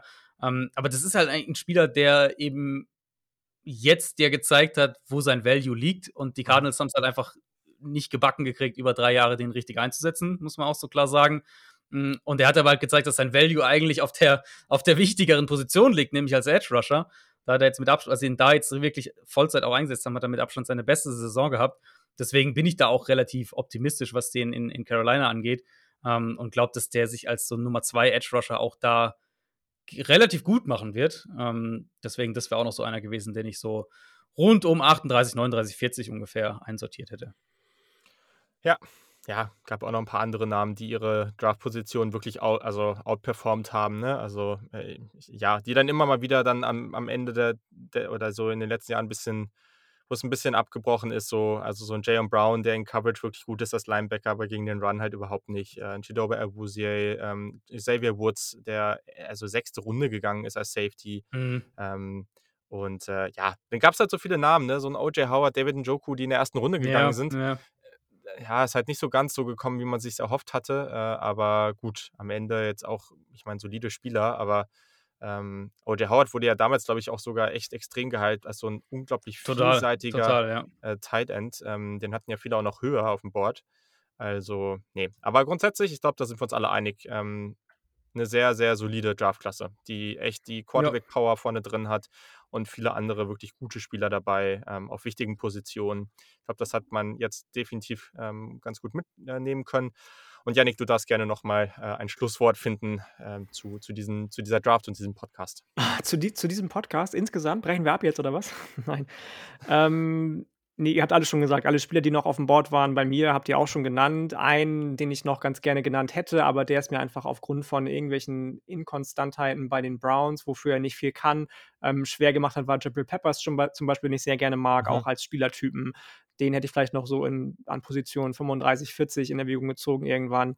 Aber ich glaube, ich habe es am Anfang schon gesagt, ich freue mich sowieso, dass wir das Format jetzt machen, dass das eine ganz spannende Geschichte ist, um auch vielleicht eigene Einschätzungen nochmal ja. Revue passieren zu lassen, ein bisschen aus seinen früheren Herangehensweisen lernen zu können ja. und ähm, für die Hörer hoffentlich auch angenehmes ähm, Zuhören. Und ähm, vielleicht freuen die sich ja auch, dass wir sowas jetzt machen. Das wäre schön. Sehr, sehr gut. Das hast du hervorragend gemacht. Und äh, ja, Jabril Peppers war äh, aus Prinzip nicht auf dem Board, weil Michigan ist doch klar. So, äh, und äh, genau. Nein, Quatsch. Genau, also, genau. Äh, eine Stunde 45. Dann wurde Tom Brady wann, wann war Tom Bradys Draft? Dann, wenn wir den redraften irgendwann, dann darf der auch nicht auf dem Board sein bei dir. Ja, ich glaube, wenn wir irgendwann nochmal, und, und natürlich hoffen wir das nicht, aber wenn wir irgendwann nochmal so einen viel zu langen Sommer wegen irgendeiner neuen Pandemie oder, oder sowas haben, dann, äh, dann, dann gehen wir nochmal so Redrafts der letzten Jahre oder letzten Jahrzehnte an. Äh, das können wir gerne immer nochmal machen, wenn wir zu viel Zeit haben. Aber das ist aktuell definitiv nicht der Fall, denn nee. bald beginnen ja sogar schon unsere Previews wieder. Verrückt. So, aber das war es jetzt. Eine Stunde 46 steht hier gerade. Das sollte reichen. Und ja, vielen, vielen Dank, Adrian, dass du dir so viel Zeit genommen hast. Äh, hat wirklich sehr viel Spaß gemacht und deine Expertise ja. hier dabei zu haben, war wieder wirklich sehr, sehr stark. Sehr, sehr gerne. Hat mir auch Spaß gemacht. Vielen Dank.